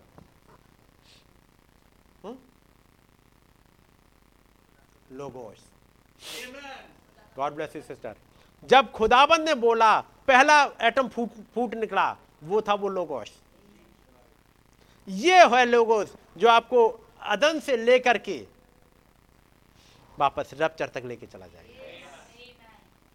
पहला एटम केवल एटम का मतलब ये साइंस पढ़ाती है, वो मॉलिक्यूल पे, वो एटम पे मत चले जाएगा वो उसका इलेक्ट्रॉन का इतना वज़न है और प्रोटॉन का। बात इसकी नहीं हो रही है। नबी ने समझाया, वो पहला एटम क्या था? वो था एक लोगोस क्योंकि ये एटम एक ऐसा है, जिसकी कोई सीमा नहीं है। ये एटम चाहे, जिसकी बातें हम लोगों इसकी कर रहे हैं, ये एटम चाहे पूरे ब्रह्मांड को भर सकता है। और अगले ही पल एक छोटे से इंसान में आके बैठ जाएगा। यही एक और छोटा होगा जाके सोल में बैठ जाएगा जहाँ साइंटिस्ट और डॉक्टर्स ढूंढ भी नहीं पाएँगे। और ज़रूरत पड़े तो यही एक ऐसा काम करेगा जो लोगों से बैठा हुआ है कि वो वो किलो के बड़े बड़े फाटक उखाड़ेगा अपने कंधे पर लेके चला जाएगा। वही एटम जब सिमसोन के अंदर लिखा है, और खुदावंत का आत्मा उतरा, वो एटम वो लोगोस उतरा। खुदावंत का आत्मा, वो लोगोस उतरा, क्योंकि तब उस समय लोगोस के फॉर्म में है। वो लोगोस उतरा। सिमसोन ने वो फाटक उखाड़े, लेके चला गया। यही करा ना? वो लोगोस उतरा और उसने एक गधे के जबड़े की हड्डी ले ली और ढेर का ढेर करता चला गया। कौन? सिमसोन नहीं। वो लोगोस और खुदावन ने अपने बच्चों को वो एटम, वो लोगोस दिया। वही लोगोस ने देह धारण करी, जैसे हमने यीशु मसीह के रूप में जाना, यीशु मसीह के नाम में जाना। और वही लोगोस कहता है, मैं फिर तुम्हारे अंदर आऊँगा। मैं तुम्हारे अंदर रहूँगा। खुदाबंद ने ये वाला एटम, ये वाला लोगोस, ये वचन मुझे और आपको दिया है। ये असीमित है। मैं और आप सीमित हैं। मेरा और आपका बस नहीं कि दरवाजे को उखाड़ के लिए चले जाएँ। लेकिन वो असीमित है, जब वो आ जाता है, फाटक उखाड़ के लेके चला जाता है। मेरे और आपकी दम नहीं कि एक बकरी के बच्चे को ही फाड़ पाए। लेकिन जब वो आ जाता है जब वो सिमसोन के अंदर आ हो तो उसने शेर को फाड़ दिया। जब वो दाऊद के अंदर आया था तो उसने भालू और शेर दोनों को फाड़ दिया। है नहीं? वही एटम, वही बचन जब एक नबी के अंदर आ जाता है तो ऐसी वाली बंदूक से गिरजली को मार देता है, जो उसके सामने ऐसे लगी जैसे खिलौने से निकली हुई गोली, जो उसके लिए कुछ कर नहीं सकती है। ऐसी गोली थी? जी? हाँ। एक पीनट यानी मूंगफली के दाने जैसे इतनी बड़ी गोली जाकर के गिजली भालू को और वो साथ में चल रहा है भाई बड साउथ पे क्या ना? वो कहते भाई ब्रनम आप किससे मारोगे? कह रहे ये है तो मेरे पास में इससे मार देंगे। कह रहे भाई ब्रनम क्या करना चाह रहे हैं आप? अच्छा ठीक है आप मारो। तो मारो वहाँ पे उधर अभी उधर की तरफ़ देख रहा है आप मारो। जैसे ही मारो वो भाग जाएगा तो कब तक बच जाएँगे। कह रहा नहीं। मैंने तो दर्शन में देखा था कि सामने आएगा तो मैं उसके सीने में गोली मारू अब साथ में, भाई बहनों, आप क्या करना चाह रहे हो? उसने देख लिया तो गए हम तो। जब तक वो उधर देख रहा, तभी मार दो। वो कह रहा, नहीं, उस एटम ने तो ऐसा नहीं कहा था। उस लोगों ने तो हमें नहीं दिखाया था। उसने तो दिखाया था जब ठीक सामने आ जाए मैं उसके दिल में गोली मारूँगा। और कितनी दूरी पे आके गिरेगा, ये भी मुझे पता है। तो फिर बंदूक अच्छी वाली लेके आते। कह रहे, लेकिन दर्शन में के देखा थी मारूँगा। याद रखिए, खुदावंद ने वो एटम जो नबी को दिया था, मुझे और आपको वही दिया है। सिक्सटी वन में वो ये कर चुके हैं। सिक्सटी वन में वो कैरीबू और वो मारा जा चुका है। और ये सिक्सटी टू में जब वो बात कर रहे हैं खुदाबंद ने अपने बच्चों को क्या दिया है? केवल बचन का मतलब वो कुछ लाइनें नहीं है। बचन का मतलब वो लोगोस दिया है खुदाबंद ने। कहा है, मैं तुम्हारे अंदर रहूँगा। क्योंकि लोगों के रूप में ही वो आके रह सकता है। ये उनको अदन से लेकर रपचर तक जाएगा। यह है वचन। यही वो चीज़ है जो कि शैतान को परास्त करेगी। ये वो वचन है जो शैतान को किसी भी समय, किसी भी स्थान पर परास्त करेगा। हम किसी और चीज़ को इसके स्थान पर क्यों चाहते हैं? अब ये वचन काम कैसे करता है? बस इस बात को सिद्ध करने के लिए वो सबसे अच्छा उपकरण है। हम यीशु को इस पृथ्वी पर पाते हैं। जब शैतान से उसका आमना सामना हुआ आमने सामने संघर्ष हुआ, वो कभी भी अपनी सामर्थ्य उसके ऊपर प्रबल नहीं हुआ और उसके हाथ बांधे। यीशु मसीह ने क्या करा था? जब सैटन और यीशु मसीह का आमना सामना हुआ, कभी भी उन्होंने ये नहीं करा अच्छा लिया पटकनी दी, अब मैं तेरे हाथ पर बांधता हूँ। ऐसे मारा पटकनी नहीं? नहीं, ऐसे पटकनी नहीं मारा। फिर क्या करा? वचन बोला कैसे और कौन सा वचन बोला? वो कभी अपनी सामर्थ्य उसके ऊपर प्रबल नहीं हुआ और उसके हाथ बांधे। उसने बस वही हथियार लिया जिसको खुदा ने अदन की बाटिका में दिया था। और वो क्या था? ये लिखा है। ये लिखा है। हम्म। ये कहीं लिखा है। वही बोला गया जो लिखा है। और जब ये लिखा है, ये लिखा है, ये लिखा है, और उसने उसे वचन के द्वारा अखाड़े से मुक्का मार के बाहर कर किसने? अब याद रखिए लड़ाई किस किस के बीच में है? झूठ और सच के बीच में है। लड़ाई ये है। और कभी भी आ, हाथ पर बाँध के नहीं करी जाती। ये लड़ाई कुछ फ़र्क है। जब आप इस लड़ाई को देखोगे और लड़ाई कितने करीब होके चलती है। एक बार की बात है जब साउल उस गुफा में पहुँच गया है। जहाँ पर दाऊद है। और वहाँ पर एक कहता है। क्या कह रहा है वो? बस। खुदा ने कितना बढ़िया मौका दिया है। बस यही तो एक मौका है। मार दे। तो दाऊद ने फिर रस्सी उठाई और साउल को बाँध दिया। और मार दिया। खत्म कहानी। उसने क्या कहा? उसने वो जो वचन में लिखा है, मैं और आप यहीं चूकते हैं। हाँ कितना बढ़िया मौका मिल गया। वो कहते हैं, दाऊद ने कहा, मैं खुदाबंद के अभिषिक्त पर हाथ नहीं उठाऊँगा। याद रखना युवाब एक बात याद रखना। तो फिर ये मार देगा? नहीं, देख मैं लड़ाई जीत जाऊँगा।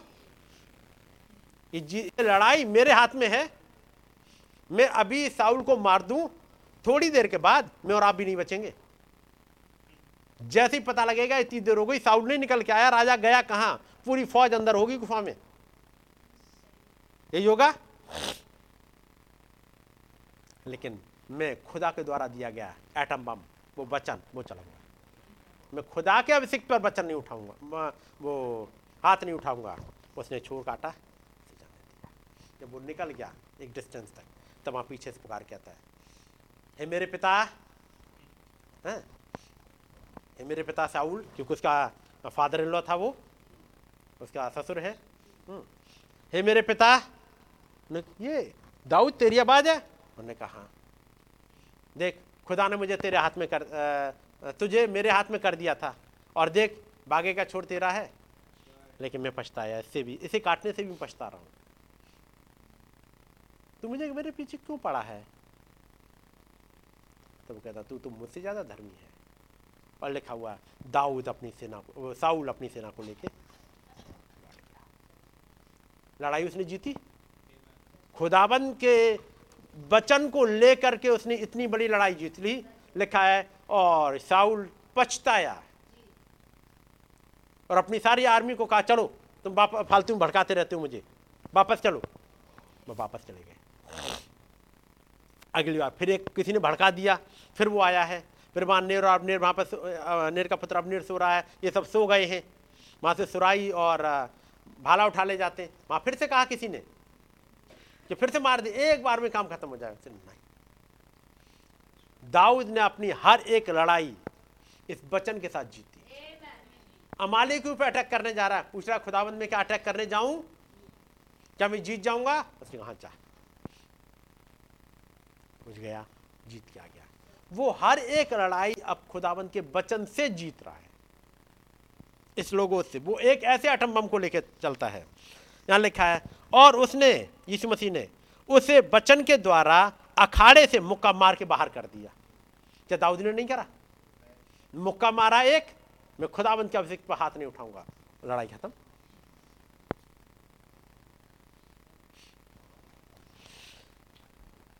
शैतान ने वचन पर आक्रमण किया। समझे? उसने किसी प्राणी पर कभी आक्रमण नहीं किया। उसने पहले वचन पर आक्रमण किया। आप चुपके से आने वाले उस गिरगिट पर ध्यान दें। गिरगिट क्यों कहते हैं? कहाँ पर है? हाँ। हाँ ये है। दैट स्निकर लेजार्ड उस रंग बदलने वाले गिरगिट पर ध्यान दे दें। चुपके से आता है। कौन? गिरगिट। उसका मतलब ये रंग बदलता है। वो आज क्या करता है? पहली बात यह, वो बड़ा चढ़ाकर ये कभी नहीं कहता कि वो अच्छा व्यक्ति नहीं है। वो एक अच्छा व्यक्ति है, समझे? इससे कोई फ़र्क नहीं पड़ता, वो कितना अच्छा है। वो केवल एक ही बात करने का यत्न करता है और वो है उनको वचन का इनकार कराना। कैसे कराता है? नबी तब कहते हैं, अतः शैतान, अदन की बाटका में शैतान ने बचन पर आक्रमण करने की कोशिश की। हब्बा पे अटैक नहीं करा उसने कभी भी। आदम पे अटैक नहीं किया, उसने बचन पे अटैक किया था। उसके पास कुछ ऐसा होना था जिसका इस्तेमाल वो मनुष्य जाति पर कर सके। कैसे? कुछ ऐसा हो जो दिखने में वचन से अच्छा हो। दिखने में वचन से अच्छा हो। इस वाली सेंटेंस को याद रखिएगा। शैटन वो हर एक वो काम करेगा जो दिखने में वचन से अच्छा हो। उसका मतलब कुछ लिपापोती करेगा। क्योंकि उसके पास ऐसा कुछ नहीं है जो वचन से अच्छा हो। समझे? उसके पास कुछ ऐसा होना था जो मनुष्य जाति को वचन से दिखने में अच्छा प्रतीति हो। और आप जानते हैं उसने किस चीज़ का प्रयोग किया? और वो है तर्क वितर्क, बस जिसको हम सामान्य बुद्धि या कॉमन सेंस कहते हैं। बस। उसने काय का इस्तेमाल किया? कॉमन सेंस रीजनिंग के बजाय और सीधे पास आ जाओ। और वो है कॉमन सेंस भाई साहब, आपको कॉमन सेंस भी नहीं है? अरे, इतना तो कॉमन सेंस होता है। ये कॉमन सेंस वर्ड बड़ा खतरनाक है। अजीब आप हो। आप ऐसे ही घूमते रहते हो। देखो, आज सबके सब ठीक ठाक आए, आज जो एक प्रोग्राम है और जो ऑफिशियल प्रोग्राम है, इस बारे में तो थोड़ा सा ठीक से आना चाहिए था। आपको ये भी कॉमन सेंस नहीं है? थोड़ा सा मेकअप ही कर ली होती ऐसे में तो कम से कम ठीक आना चाहिए। इतना तो कॉमन सेंस होना चाहिए। तब, जिससे कहा गया, मैं कहूँगा, हब्बा ने देखा आज के समय में हब्बा कह रहा हूँ, हब्बा ने देखा। ये तो देखो कितनी सही सी लग रही है। ये तो है पचास साल की, दिख रही तीस साल की। ये साठ साल की इनके बाल सारे काल दिख, सारे काले दिख रहे हैं। इन सबके बीच में जो साठ साल की वो भी तीस चालीस साल की दिख रही है, और मैं ही हूँ जो चालीस साल की, साठ साल की दिख रही हूँ। सही बात है, कम से कम इतना तो कॉमन सेंस आदमी जो होना चाहिए। इन सबके बीच में बैठे मैं ही एक बुढ़िया ना लगूं। मेरी बात समझ रहे ना? तब कोई आएगा वहाँ से, दो पैरों पर चलता वो डेबिल क्या अजीब से चले आ रहे हो। कॉमन सेंस तक नहीं तुम लोग को। आके डांटेगा। तब आप सोचने मजबूर हुआ, वास्तव में हमने बहुत बड़ी गलती कर दी। इतना तो कॉमन सेंस हमें लगाना ही चाहिए था।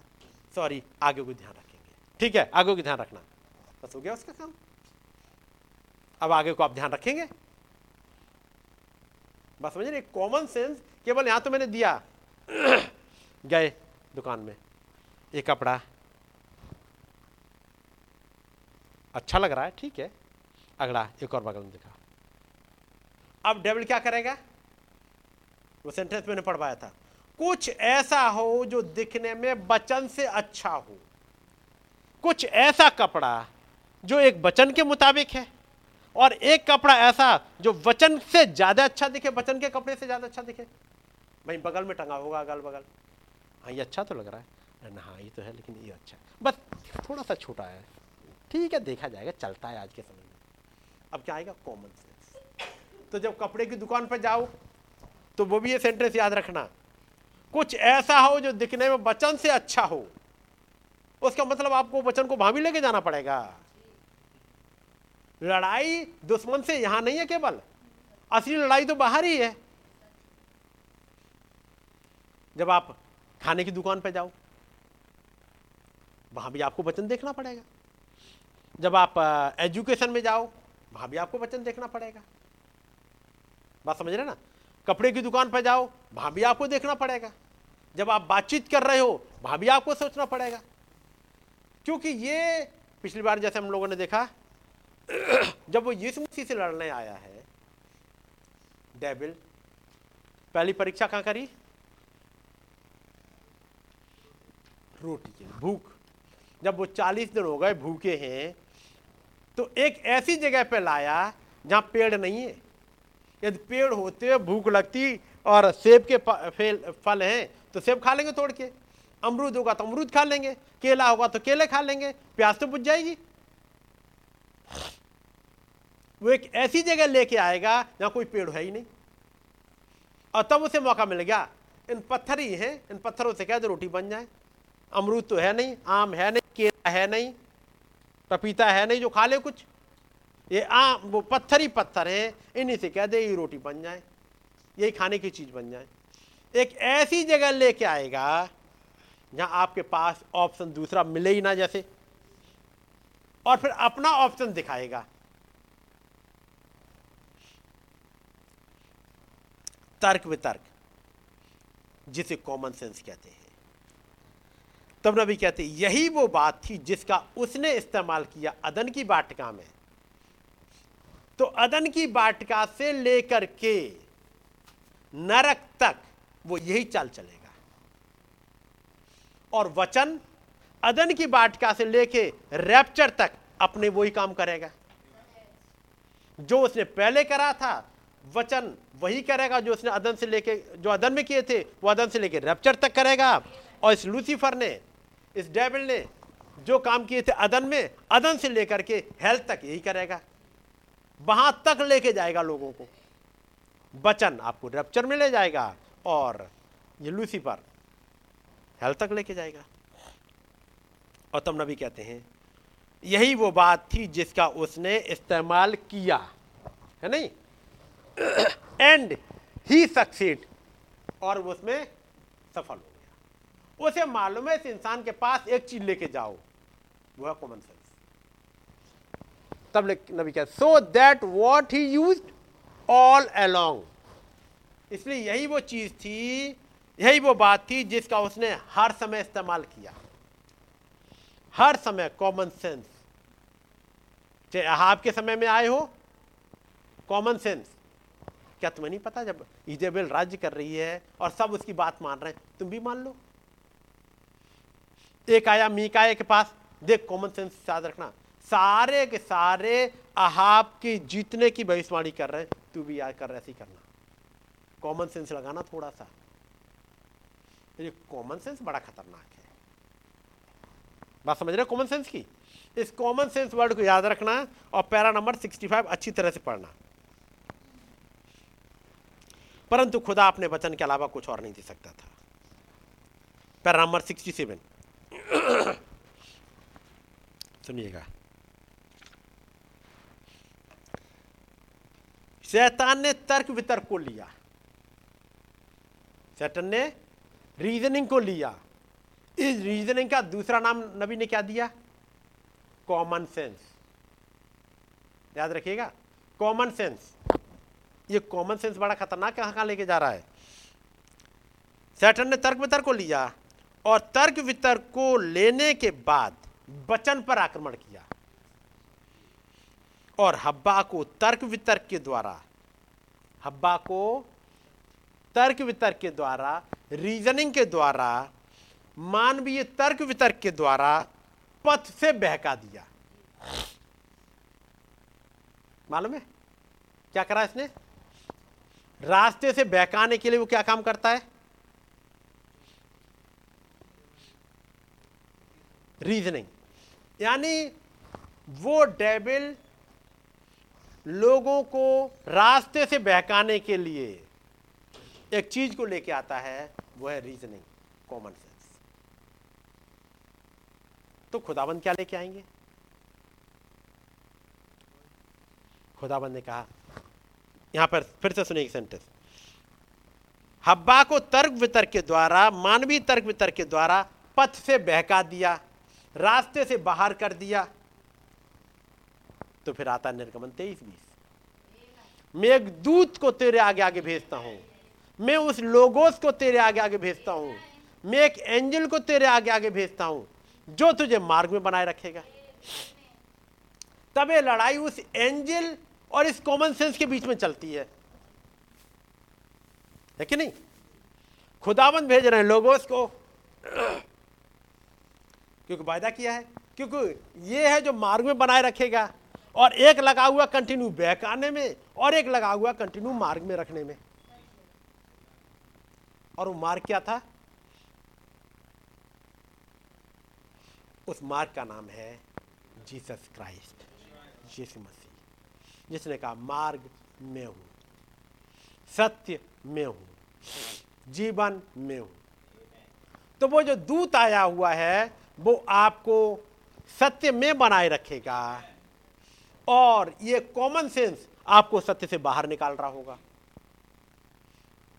वो एंजल है, वो आपको कंटिन्यू मार्ग में यानी वचन में बनाए रखेगा।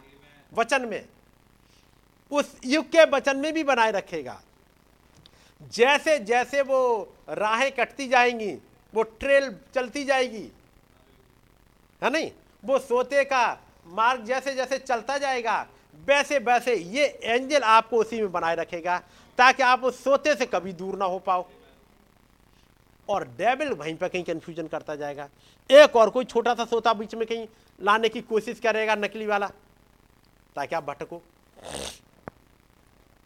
याद रखिएगा, निर्गमन तेईस बीस को, मैं तुम्हारे आगे आगे एक दूत को भेजता हूँ जो तुम्हें मार्ग में उस सत्य में, उस यीशु मसीह में, उस मसीह में, उस वचन में बनाए रखेगा। और तुम्हें उस प्रॉमिस लैंड तक, उस रैप्चर तक पहुंचाएगा। ये भटकने नहीं देगा, ये तुम्हें रैप्चर तक पहुंचाएगा। वही दूत।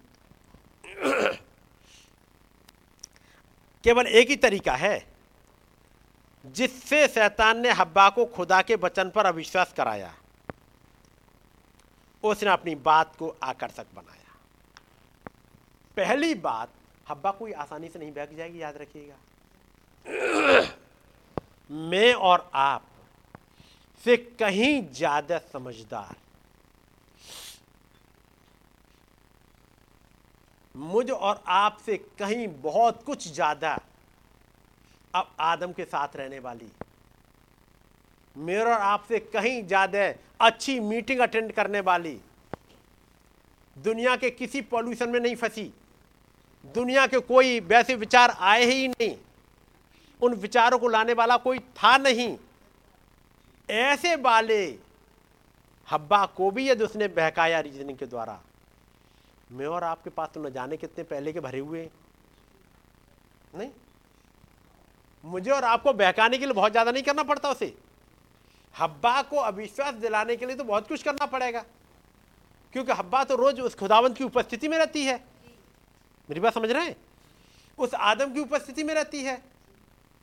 जहाँ पर कोई गंध नहीं है, कोई बीमारी नहीं है, कोई दुष्टता नहीं है, जहाँ मौत नहीं है।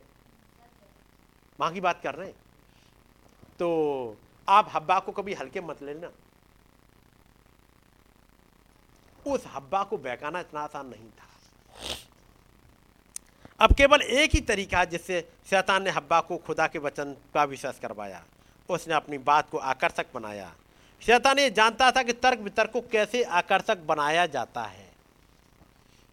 ये बात आपको आकर्षक लगनी चाहिए। पाप बहुत ही आकर्षक होता है। और केवल एक ही पाप है, और वो है अविश्वास। और शैतान पाप को आपके लिए इतना ज़्यादा आकर्षक बनाता है। पाप को बहुत ज़्यादा आकर्षक बनाता है। समझे मेरी बात को? नबी कहते हैं, मैंने फ्रांस के बारे में पढ़ा था और वहाँ सुना था कि वहाँ पर कोई जगह है जिसे पिगाले कहते हैं और वहाँ पर बड़ी अनैतिकता है। अनैतिकता है वहाँ पर बहुत ज़्यादा। नबी कहते अच्छा। नबी ने सोचा यदि मैं कभी जाऊँगा तो वहाँ ढेर सारी चुड़ैलें सी मिलेंगी। क्योंकि इतना ज़्यादा अनैतिक, अनैतिकता है है ना?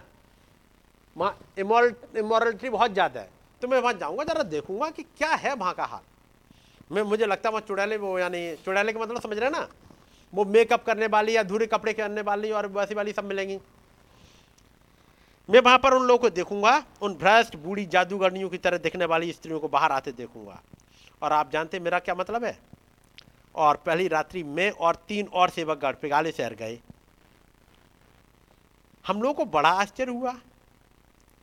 अब शैतान इस बात में बहुत तेज तर्रार है और उस प्रकार की कोई बात सामने लाने नहीं जा रहा। वहाँ पर मैंने कुछ ऐसी लड़कियों को देखा जो उन सारी लड़कियों की अपेक्षा, जो मैंने अपने जीवन में कभी देखी हूँ, बहुत ही ज़्यादा सुंदर थी। हमने सोचा वो वैसी वाली डीमन लेके आएगा।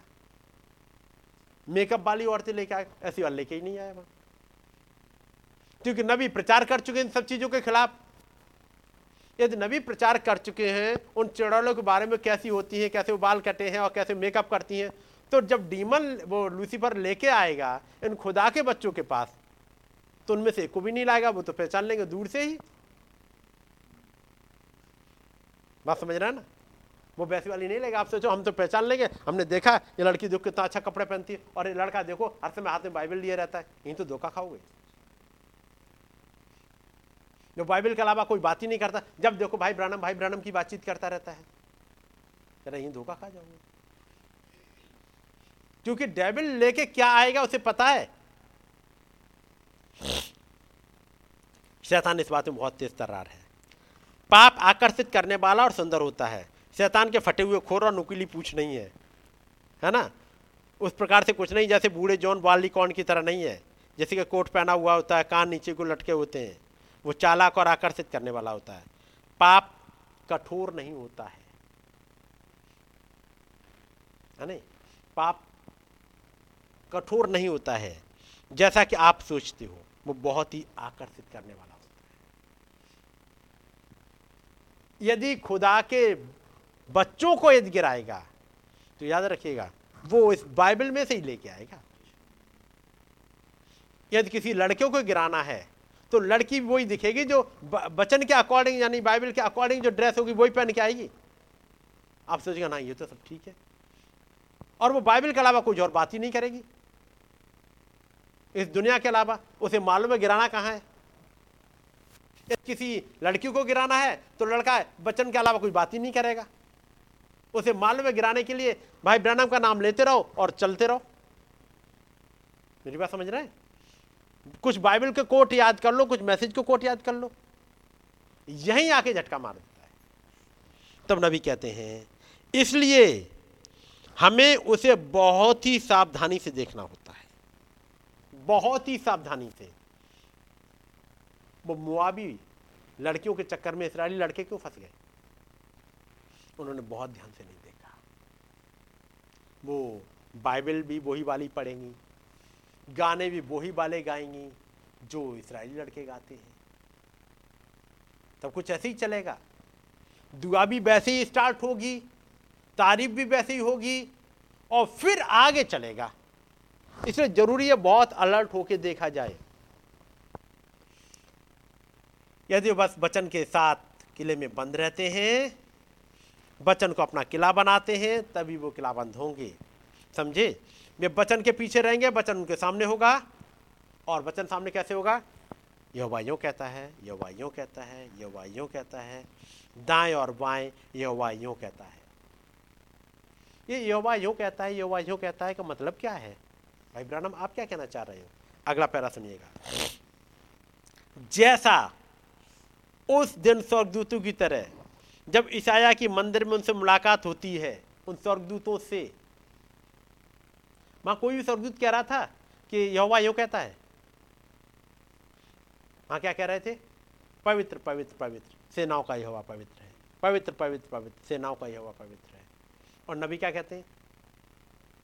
यहोवा यूँ कहता है। पीछे की तरफ़ यहोवा यूँ कहता है। आगे की तरफ़ यहोवा यूँ कहता है। दाई तरफ़ यहोवा यूँ कहता है। दाई तरफ़ यहोवा यूँ कहता है। कौन? वो चारों जानदार, क्या बता रहे हैं? जैसे बाहर की तरफ़ निकले, अब वो किलेबंदी में है। ईशाया अब एक किलेबंदी में लाया जा रहा है। इधर देखा दस इज़ द लॉर्ड। यानी इसे बाहर नहीं निकलना। इस साइड यहोवा यूँ कहता है दस इज़ द लॉर्ड यहोवा यूँ कहता है। क्या कहता है? यहोवा पवित्र है। बाकी सब कुछ अपवित्र है। यहोवा यूँ कहता है यहोवा यूँ कहता है। इन बचनों ने उसे घेर के रखा है। इन एंजल्स ने घेर के रखा है। यहोवा यूँ कहता है यहोवा यूँ कहता है। वो सोच रहा था कि सब कुछ बहुत अच्छा चल रहा है, परंतु एक दिन राजा उससे ले लिया जाता है और वो वेदी पर घुटनों के बल हो जाता है और उसे एक दर्शन आता है और उसने स्वर्गदूतों को देखा। उनके चेहरों के ऊपर पंख थे, उनके पैरों के ऊपर पंख थे, चेहरों के ऊपर पंख थे और दो से उड़ रहे थे। जिस तरफ़ वे जाते थे वो यही गाते थे। यह सेनाओं का यह पवित्र पवित्र पवित्र है, गाते जा रहे थे। इसी तरह से ईशा एजकेल ने उस दर्शन को देखा था। खुदा का आत्मा चल रहा था, उसका चेहरा बैल के समान था। एक तरफ़ उसका चेहरा सिंह के समान था। जहाँ कहीं भी वे जाते थे, उनका एक चेहरा था। जहाँ कहीं भी गए वे किलाबंद थे। एक तरफ़ चेहरा शेर की तरह, एक तरफ़ बैल की तरह, एक तरफ़ मनुष्य की तरह और एक तरफ़ यानी चारों तरफ़ जिधर भी निकलो, एक चेहरा सामने नज़र आएगा। कि नहीं? यदि आप गए निकली डॉक्टर की तरफ़, एक चेहरा सामने आ जाएगा और वो सिंह का पॉल उसकी बातें।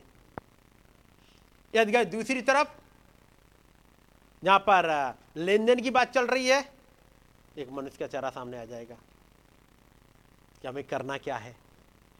यदि ये चेहरे बने रहे आपके सामने, ये चारों, चार जानदारों के, और उसके अंदर किलाबंदी में रहे तो काम चलेगा। अगला सेंटेंस सुनिए, इसके बाद क्या कहते हैं? खुदा के वचन में कोई दूसरा रास्ता नहीं है। सब तरफ़ से किलाबंद रहे, सब जगह। यो वायु कहता है यो वायु कहता है। वो चारों जानदार क्या कह रहे थे? पवित्र पवित्र पवित्र। सेनाओं का यहोवा पवित्र है। दूसरे शब्दों में यह वायु कहता है यह वायु कहता है यह वायु कहता है यह वायु कहता है। कहाँ पर कह रहे थे? सुनिएगा। आपका चलना, आपका बातचीत करना, आपका बिज़नेस आपका एक दूसरे से मेलजोल करना, इन सब में चारों जानदार चल रहे हैं। आप बिज़नेस करने गए? जैसे बिज़नेस में जाओगे, सामने वो मैन वाला चेहरा होगा। क्योंकि उधर तो काला घोड़ा चल रहा है और आप जा रहे हो उस वाले हिस्से की तरफ़। एक बाउंड्री खिंची हुई है। एक मैन का चेहरा आता है, तुम्हें क्या करना है? याद रखना, तुम्हारे लिए दाखरस और तेल रखा गया है। उसकी किसी डॉक्टर में नहीं फंस जाना। जब आप गए, एक तरफ़ वो एंटी क्राइस्ट की तरफ़ न्यूक्लियर शिक्षा की तरफ़ कदम बढ़ाया, मासिंग का चेहरा आएगा। ये चारों जानदार आपको घेरे कहाँ कहाँ पर ये मिलेंगे आपको? आपके चलने में, ताकि आपको मार्ग में बनाए रखें। आपके बातचीत करने में, आपके बिज़नेस में, आपके एक दूसरे से मेलजोल करने में, और हर एक बात में खुदा के वचन को पहले रखिएगा। आप कहते हैं, मैं विश्वास करता हूँ, लेकिन आज रात्रि में जाऊँगा और कुछ नाचने से किसी को कुछ हानि नहीं पहुंचेगी। अब आप निकलना चाह रहे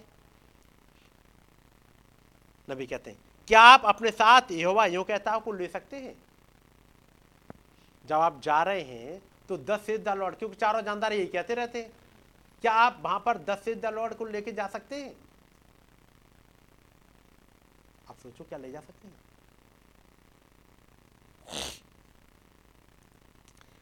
अच्छा आगे।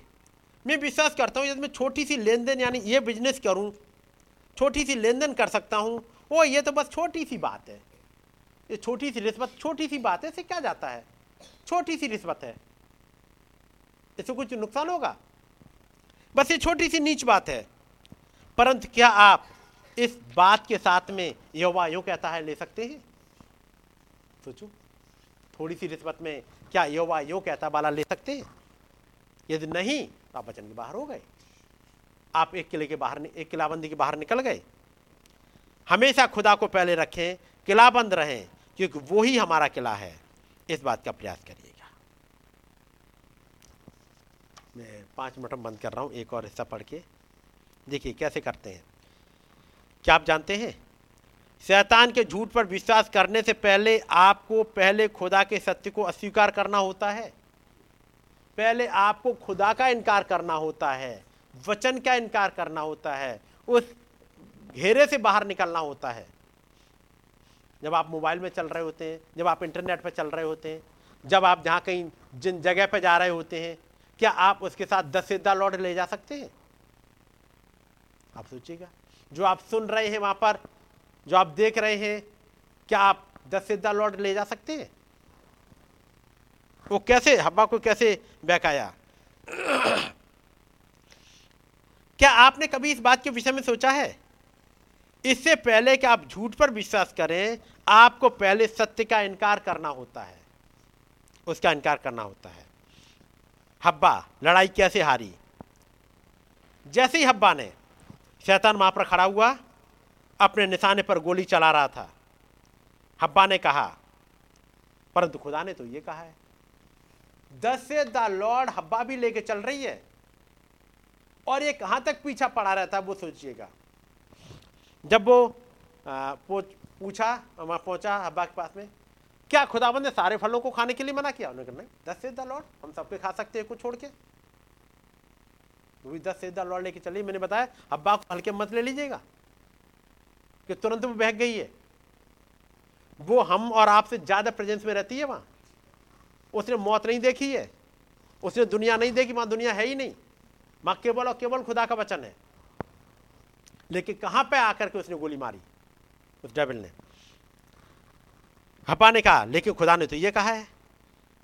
शैतान ने फिर निशाने पर गोली चलाई और हब्बा ने कहा, परंतु खुदा ने तो ये कहा है। अतः फिर शैतान ने दूसरे तरीके से गोली चलाई, परंतु उसने फिर से कहा खुदाबंद ने यह कहा है। हब्बा ऐसा नहीं है कि वो निकलना चाह रही थी इस किलाबंदी से। वो दस से द लॉर्ड, दस से द लॉर्ड, खुदाबंद यो कहता है, यो कहता है, ये करती जा रही है। ये और ये तब तक गोली चला रहा है जब तक ये कॉर्नर पे नहीं ले आए। और वो किस पॉइंट पे? शैतान में वहाँ फिर पीछे खड़ा हो गया। उसने कहा अच्छा एक मिनट रुको, मान लिया तुम जीत गई हो। तुम ज़्यादा जानती हो। बिल्कुल सही बात है, आज मैं मान गया। तुम ज़्यादा जानती हो। यदि खुदा ने यह कहा तो मुझे कुछ बताने दो। तुम जानती हो कि तुम खुदा की तरह बुद्धिमान नहीं हो? तो कहेगी हाँ ये बात तो सच है। भाई, क्या तुम खुदा की बराबरी कर सकती हो? अब्बा कहेगी, यही तो कहेगी, बाकी सब जगह तो ठीक है। दस से लॉर्ड, खुदा ने कहा खुदा ने कहा अच्छा तो बताओ। तुम कहो, आप कहेंगे, हमारा खुदावन जीवन जीवन देने वाला खुदा है, और हम, हमारे युग में खुदावन नबी भेजा। और वो जो आत्मा नबी में था, वो ही हमारे अंदर है। अच्छा तो तुम क्या नबी से बड़े हो? क्या नबी से ऊपर हो? क्या नबी के बराबर हो? आप कहोगे, नहीं, नबी के बराबर तो नहीं है, वो नबी है। अच्छा अब हम कुछ बताते हैं। सेंटेंस सुनिएगा, क्या कह रहे हैं? तुम मुझे कुछ बताने दो। तुम जानती हो, तुम खुदा की तरह बुद्धिमान नहीं हो। उसने कहा हाँ ये बात सही है, हम खुदा की तरह बुद्धिमान नहीं है। तुम्हें सच और झूठ की परख नहीं है। पर सुनो, क्या तुम खुदा की तरह बुद्धिमान होना चाहोगी? इस जगह पर। अब यहाँ पर खुदाबंद के वचन के साथ अब कोई काट सी नहीं लग रही जैसे। क्या तुम खुदा की तरफ़ बुद्धिमान होना चाहोगी? अपन ने कहा हाँ क्यों नहीं? मैं विश्वास करती हूँ कि बुद्धिमान हो जाऊँगी। हो सकता है ऐसा कुछ हुआ हो, मैं विश्वास करती हूँ कि बस खुदा की सारी बुद्धि को जानना चाहती हूँ। मैं तो सारे भेद जानना चाहती हूँ। मैं जानना चाहती हूँ क्या सच और क्या गलत है। मैं तो बिल्कुल ताकि हर जगह बच के रहूँ मैं। मैं इतना जानना चाहती हूँ तमाम लोगों ने सीओडी पढ़ा, इसलिए ताकि मैं देखूँ आखिर है क्या। और मेरे इस मैसेज के वकील बन गए और मैसेज से निकल गए सीओडी पढ़ने के बाद। सीओडी का मतलब समझाए? Church order doctor conduct order उसको पढ़ के मेरे मैसेज से निकल गए। तो कई एक सवाल ऐसे हैं जहाँ वो पकड़ ही नहीं पाए। अब जैसे सिंपल से एक सवाल है जब भाई ब्रनम कहते हैं उसके बर्थ कंट्रोल के बारे में, एक से कहते हैं हाँ और एक से कहते हैं ना, अगले ने पढ़ा कंफ्यूज हुआ, चला गया छोड़ के। क्योंकि उस आत्मा को नहीं पकड़ पाए। वो वहाँ पर लिखा नहीं है, वो अगली जगह मिलेगा, वो भाई बिली पॉल की टेस्टमनी पढ़ो, तब पता लगेगा कि भाई बिली पॉल पूछते, पापा से, पापा, आपने ऐसा क्यों कहा? तब वो बताएँगे, है क्या? अब वो सीओडी में तो लिखा नहीं है। चले गए। जानना तो सब कुछ आए थे। इसलिए कई थे कभी उन्होंने सीओडी का नाम सुन लिया। मैंने कईयों को देखा कि, भाई, आपके पास सीओडी है? कहा, है ब्रदर, मुझे दीजिए मैंने मैसेज की और किताब पढ़नी है नहीं, ब्रदर, पहले सीओडी पढ़ना चाहता हूँ मैं। मैंने कहा, भाई, निकल जाओगे इसलिए मैं तो नहीं दे सकता आपको ये सीओडी है नहीं? सीओडी अभी नहीं दे सकता। सीओडी पढ़ने के बजाय ढेर सारे मैसेज हैं, उन्हें पढ़ और खुदावंत की गाइडेंस मांग लो। सीओडी के लिए आपको ज़रूरत नहीं है। सीओडी को जिसको ज़रूरत है वो पढ़ेगा। क्या हमें अपने देश के कानून नहीं मालूम होने चाहिए? मालूम होने चाहिए? तो फिर तो मैं लॉ की सारी किताबें उठा लाऊँगा। मैं कहूँगा ये लॉ की किताबें आप उठा लाए। और करने, लॉ की किताबें पढ़ने लगे। मुझे लगता है हर एक से आप झगड़ा कर बैठोगे लॉ की किताब के बाद आप अपने राइट्स पढ़ के आप हर एक से झगड़ा कर बैठोगे। क्योंकि वहाँ आपके कितने क्या क्या राइट्स हैं? आप सड़क पर चल रहे वो मेरी तरफ़ क्यों आया? मैं अपनी गाड़ी सीधा यहीं खड़ा करके रखूँगा। वो अपनी पट्टी पे जाए। और वो पट्टी पे कैसे जाए पहले ही कुछ खड़ा हुआ है गाड़ी। और तो पीछे करे। मेरी सीधी पट्टी है, मैं अपनी पे जाऊँगा। वो अपनी गाड़ी पीछे करे, मैं तब आगे बढ़ूँगा। मेरी गाड़ी पहले निकलेगी। लड़ जाओगे है नहीं? सड़क पर चलोगे तो लड़ जाओगे। कानून आपको पता लग गया राइट उसने मुझे वहाँ कैसे रोक लिया? ये नाली मेरी तरफ़ इसने पानी कैसे बहा दिया? ये सब कहाँ मिलेंगे? लौकी किताब में। उसके पेड़ के पत्ते तुम्हारी तरफ़ गिरते इसका भी कानून है भाई।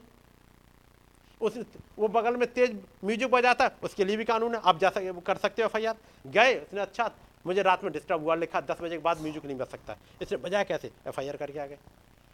क्योंकि कानून पढ़ लिया।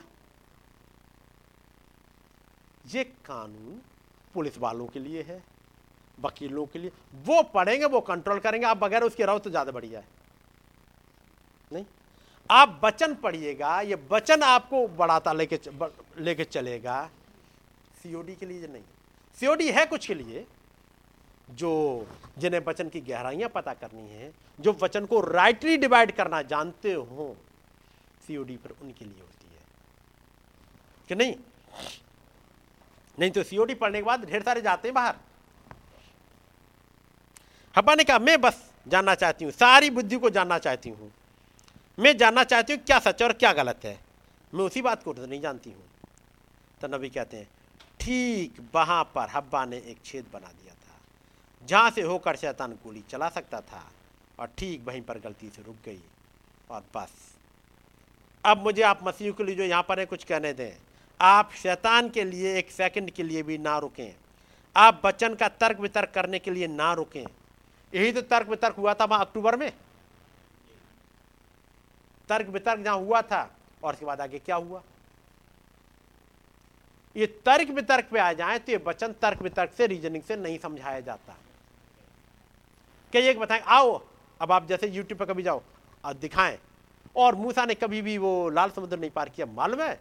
एक भेद वहाँ पर सरकुंड का वो था। अब देखो, मैं आपको फ़ोटो भी दिखाते जाएँगे। वो देखो, ये रहे सरकंडों का। यहाँ से वो ले करके मूसा गया था। आपने आज बहुत बढ़िया चीज़ हासिल कर ली। कितनी बढ़िया नॉलेज मिल गई। वहाँ आपने यूट्यूब पे, यहीं पे घर बैठे बैठे आपने लाल समुद्र देख लिया। आपने सरकंडे देख लिए। मूसा का रास्ता देख लिया। और कैसे गया था मूसा? मैं कहूँगा, जहाँ से मूसा निकला था, उसकी किसी ने फ़ोटो भी नहीं खींच पाए जो पीछे आ रहे थे, वो रास्ता तक गायब हो गया था, वो तक नहीं बता सकते थे। जो निकले, वो भी नहीं बता सकते कहाँ पे है। और कुछ तो गायब हो गए। तो ये सरकंडे का तुम आज कहाँ से ढूंढ के ले आए? ये तो केवल खुदाबंदी बता सकते हैं, वो रास्ता कहाँ से गुजरा था। अब हम लेके आए हैं, यहाँ पर। यहाँ से यहोसू गया था। और यहाँ पर बारह पत्थर रखे गए थे। उसकी ज़रूरत आपको नहीं है। बारह पत्थर वहाँ पर ढूंढ के निकाल के, ये खुदाबंद एलिया को बता देगा ताकि एलिया वहीं से गुजर जाए। एलिया चलता जाएगा, एक जगह खुदाबंद कहेगा, रुक जाओ, यहाँ पे अपनी वो वो चादर मार दी यहाँ पर। उसे चादर मार दी और पानी कुछ ऐसे ऐसे फटता चला गया। है नहीं? कुछ सीधा ही नहीं, कुछ ऐसे ऐसे फटता हुआ चला गया ताकि उस रास्ते पे वो बारह पत्थर भी दिख जाएँगे। है नहीं? अब अगला भी आए वहीं मारे, और वहाँ से उसने या वहाँ से सुरंग बनाएँगे सीधी। देखो, सीधी वाले में तो है ही नहीं। वो तो कहीं ऐसे तिरछे में छिपे हुए कहीं है। ये भेद कहीं ऐसे ही छिपे हुए होते हैं। अब मैंने सीओडी पढ़ लिया, मैं सब निकाल लूँगा। नहीं पकड़ पाओगे भाई। ये भेद वहीं छिपे होते हैं, जो खुदाबंद ने अपने बच्चों के लिए रखे हैं, केवल और केवल।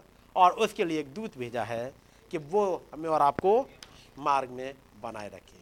गॉड ब्लेस यू मैं यहीं पर बंद करूँगा और आपने इस वाले हिस्से पे मैं आगे फिर देखूँगा ये उसी हुए क्योंकि लड़ाई एक छोटी नहीं है, ये आज भी चलती है। इस लड़ाई से खुदाबंद दया करें और बचा के रखें। आइए हम लोग दुआ करेंगे। महान सामर्थ्य खुदाबंद, आपके नाम की स्तुति हो। प्रभु, यदि आप ही ना हमें संभालें तो हम नहीं संभल सकते थे। हम नहीं समझ सकते थे आपकी बातों को, लेकिन आपका धन्यवाद हो, आपने हमारे लिए एक नबी को भेज दिया। आपने एक धारा हमारे लिए भी बहा दी, ताकि वही एक बड़ी नदी, वही एक महान सोता जो सिंहासन से निकलता है, उसकी एक धारा हमारे पास भी आ जाए। वो धारा ग्रेस लेके हमारे ऊपर तक चली जाए ताकि उस वाली धारा में हम जीवन पा सकते हैं। उस वाली धारा से हमारे तमाम गुनाह मिट जाते हैं। उस वाली धारा में हमें तमाम ब्लेसिंग मिलती हैं। उस वाली धारा के किनारे लगे रहने पर हमारे पत्ते हमेशा हरे बने रहते हैं और हर एक फल आ जाता है। आपका नाम मुबारक हो उस धारा को हमारे पास तक भेजने के लिए। प्रभु, हमारी मदद करिएगा ताकि हम इस धारा के साथ बने रह सकें। इसी के साथ हम में से कोई भी अपने हौद ना बनाए। बल्कि एक धारा जो आपने हमारे लिए भेजी है, वो जीवन का सोता आपने हमारे लिए भेजा है, उसी के साथ बने रह सके और आपके नाम को महिमा दे सके। हमारे तमाम भूल चूक अपराधों को माफ़ करें प्रभु और अपनी ध्यान बनाए रखें। इस बिनती को धन्यवाद की भेंट को प्रभु यीशु मसीह के नाम में चढ़ाते हैं। आए हमारे पिता, आप जो आसमान में हैं, आपका नाम पाक माना जाए, आपकी बादशाही है। आपकी मर्ज़ी जैसे आसमान में पूरी होती है, इस ज़मीन पर भी हो। हमारी रोज़ की रोटी आज हमें दें जिस प्रकार से हम अपने कसर वालों को माफ़ करते हैं, हमारे कसर को माफ़ करें। हमें आजमाइश में ना पढ़ने दें, बल्कि बुराई से बचें। क्योंकि बादशाहत कुदरत चला हमेशा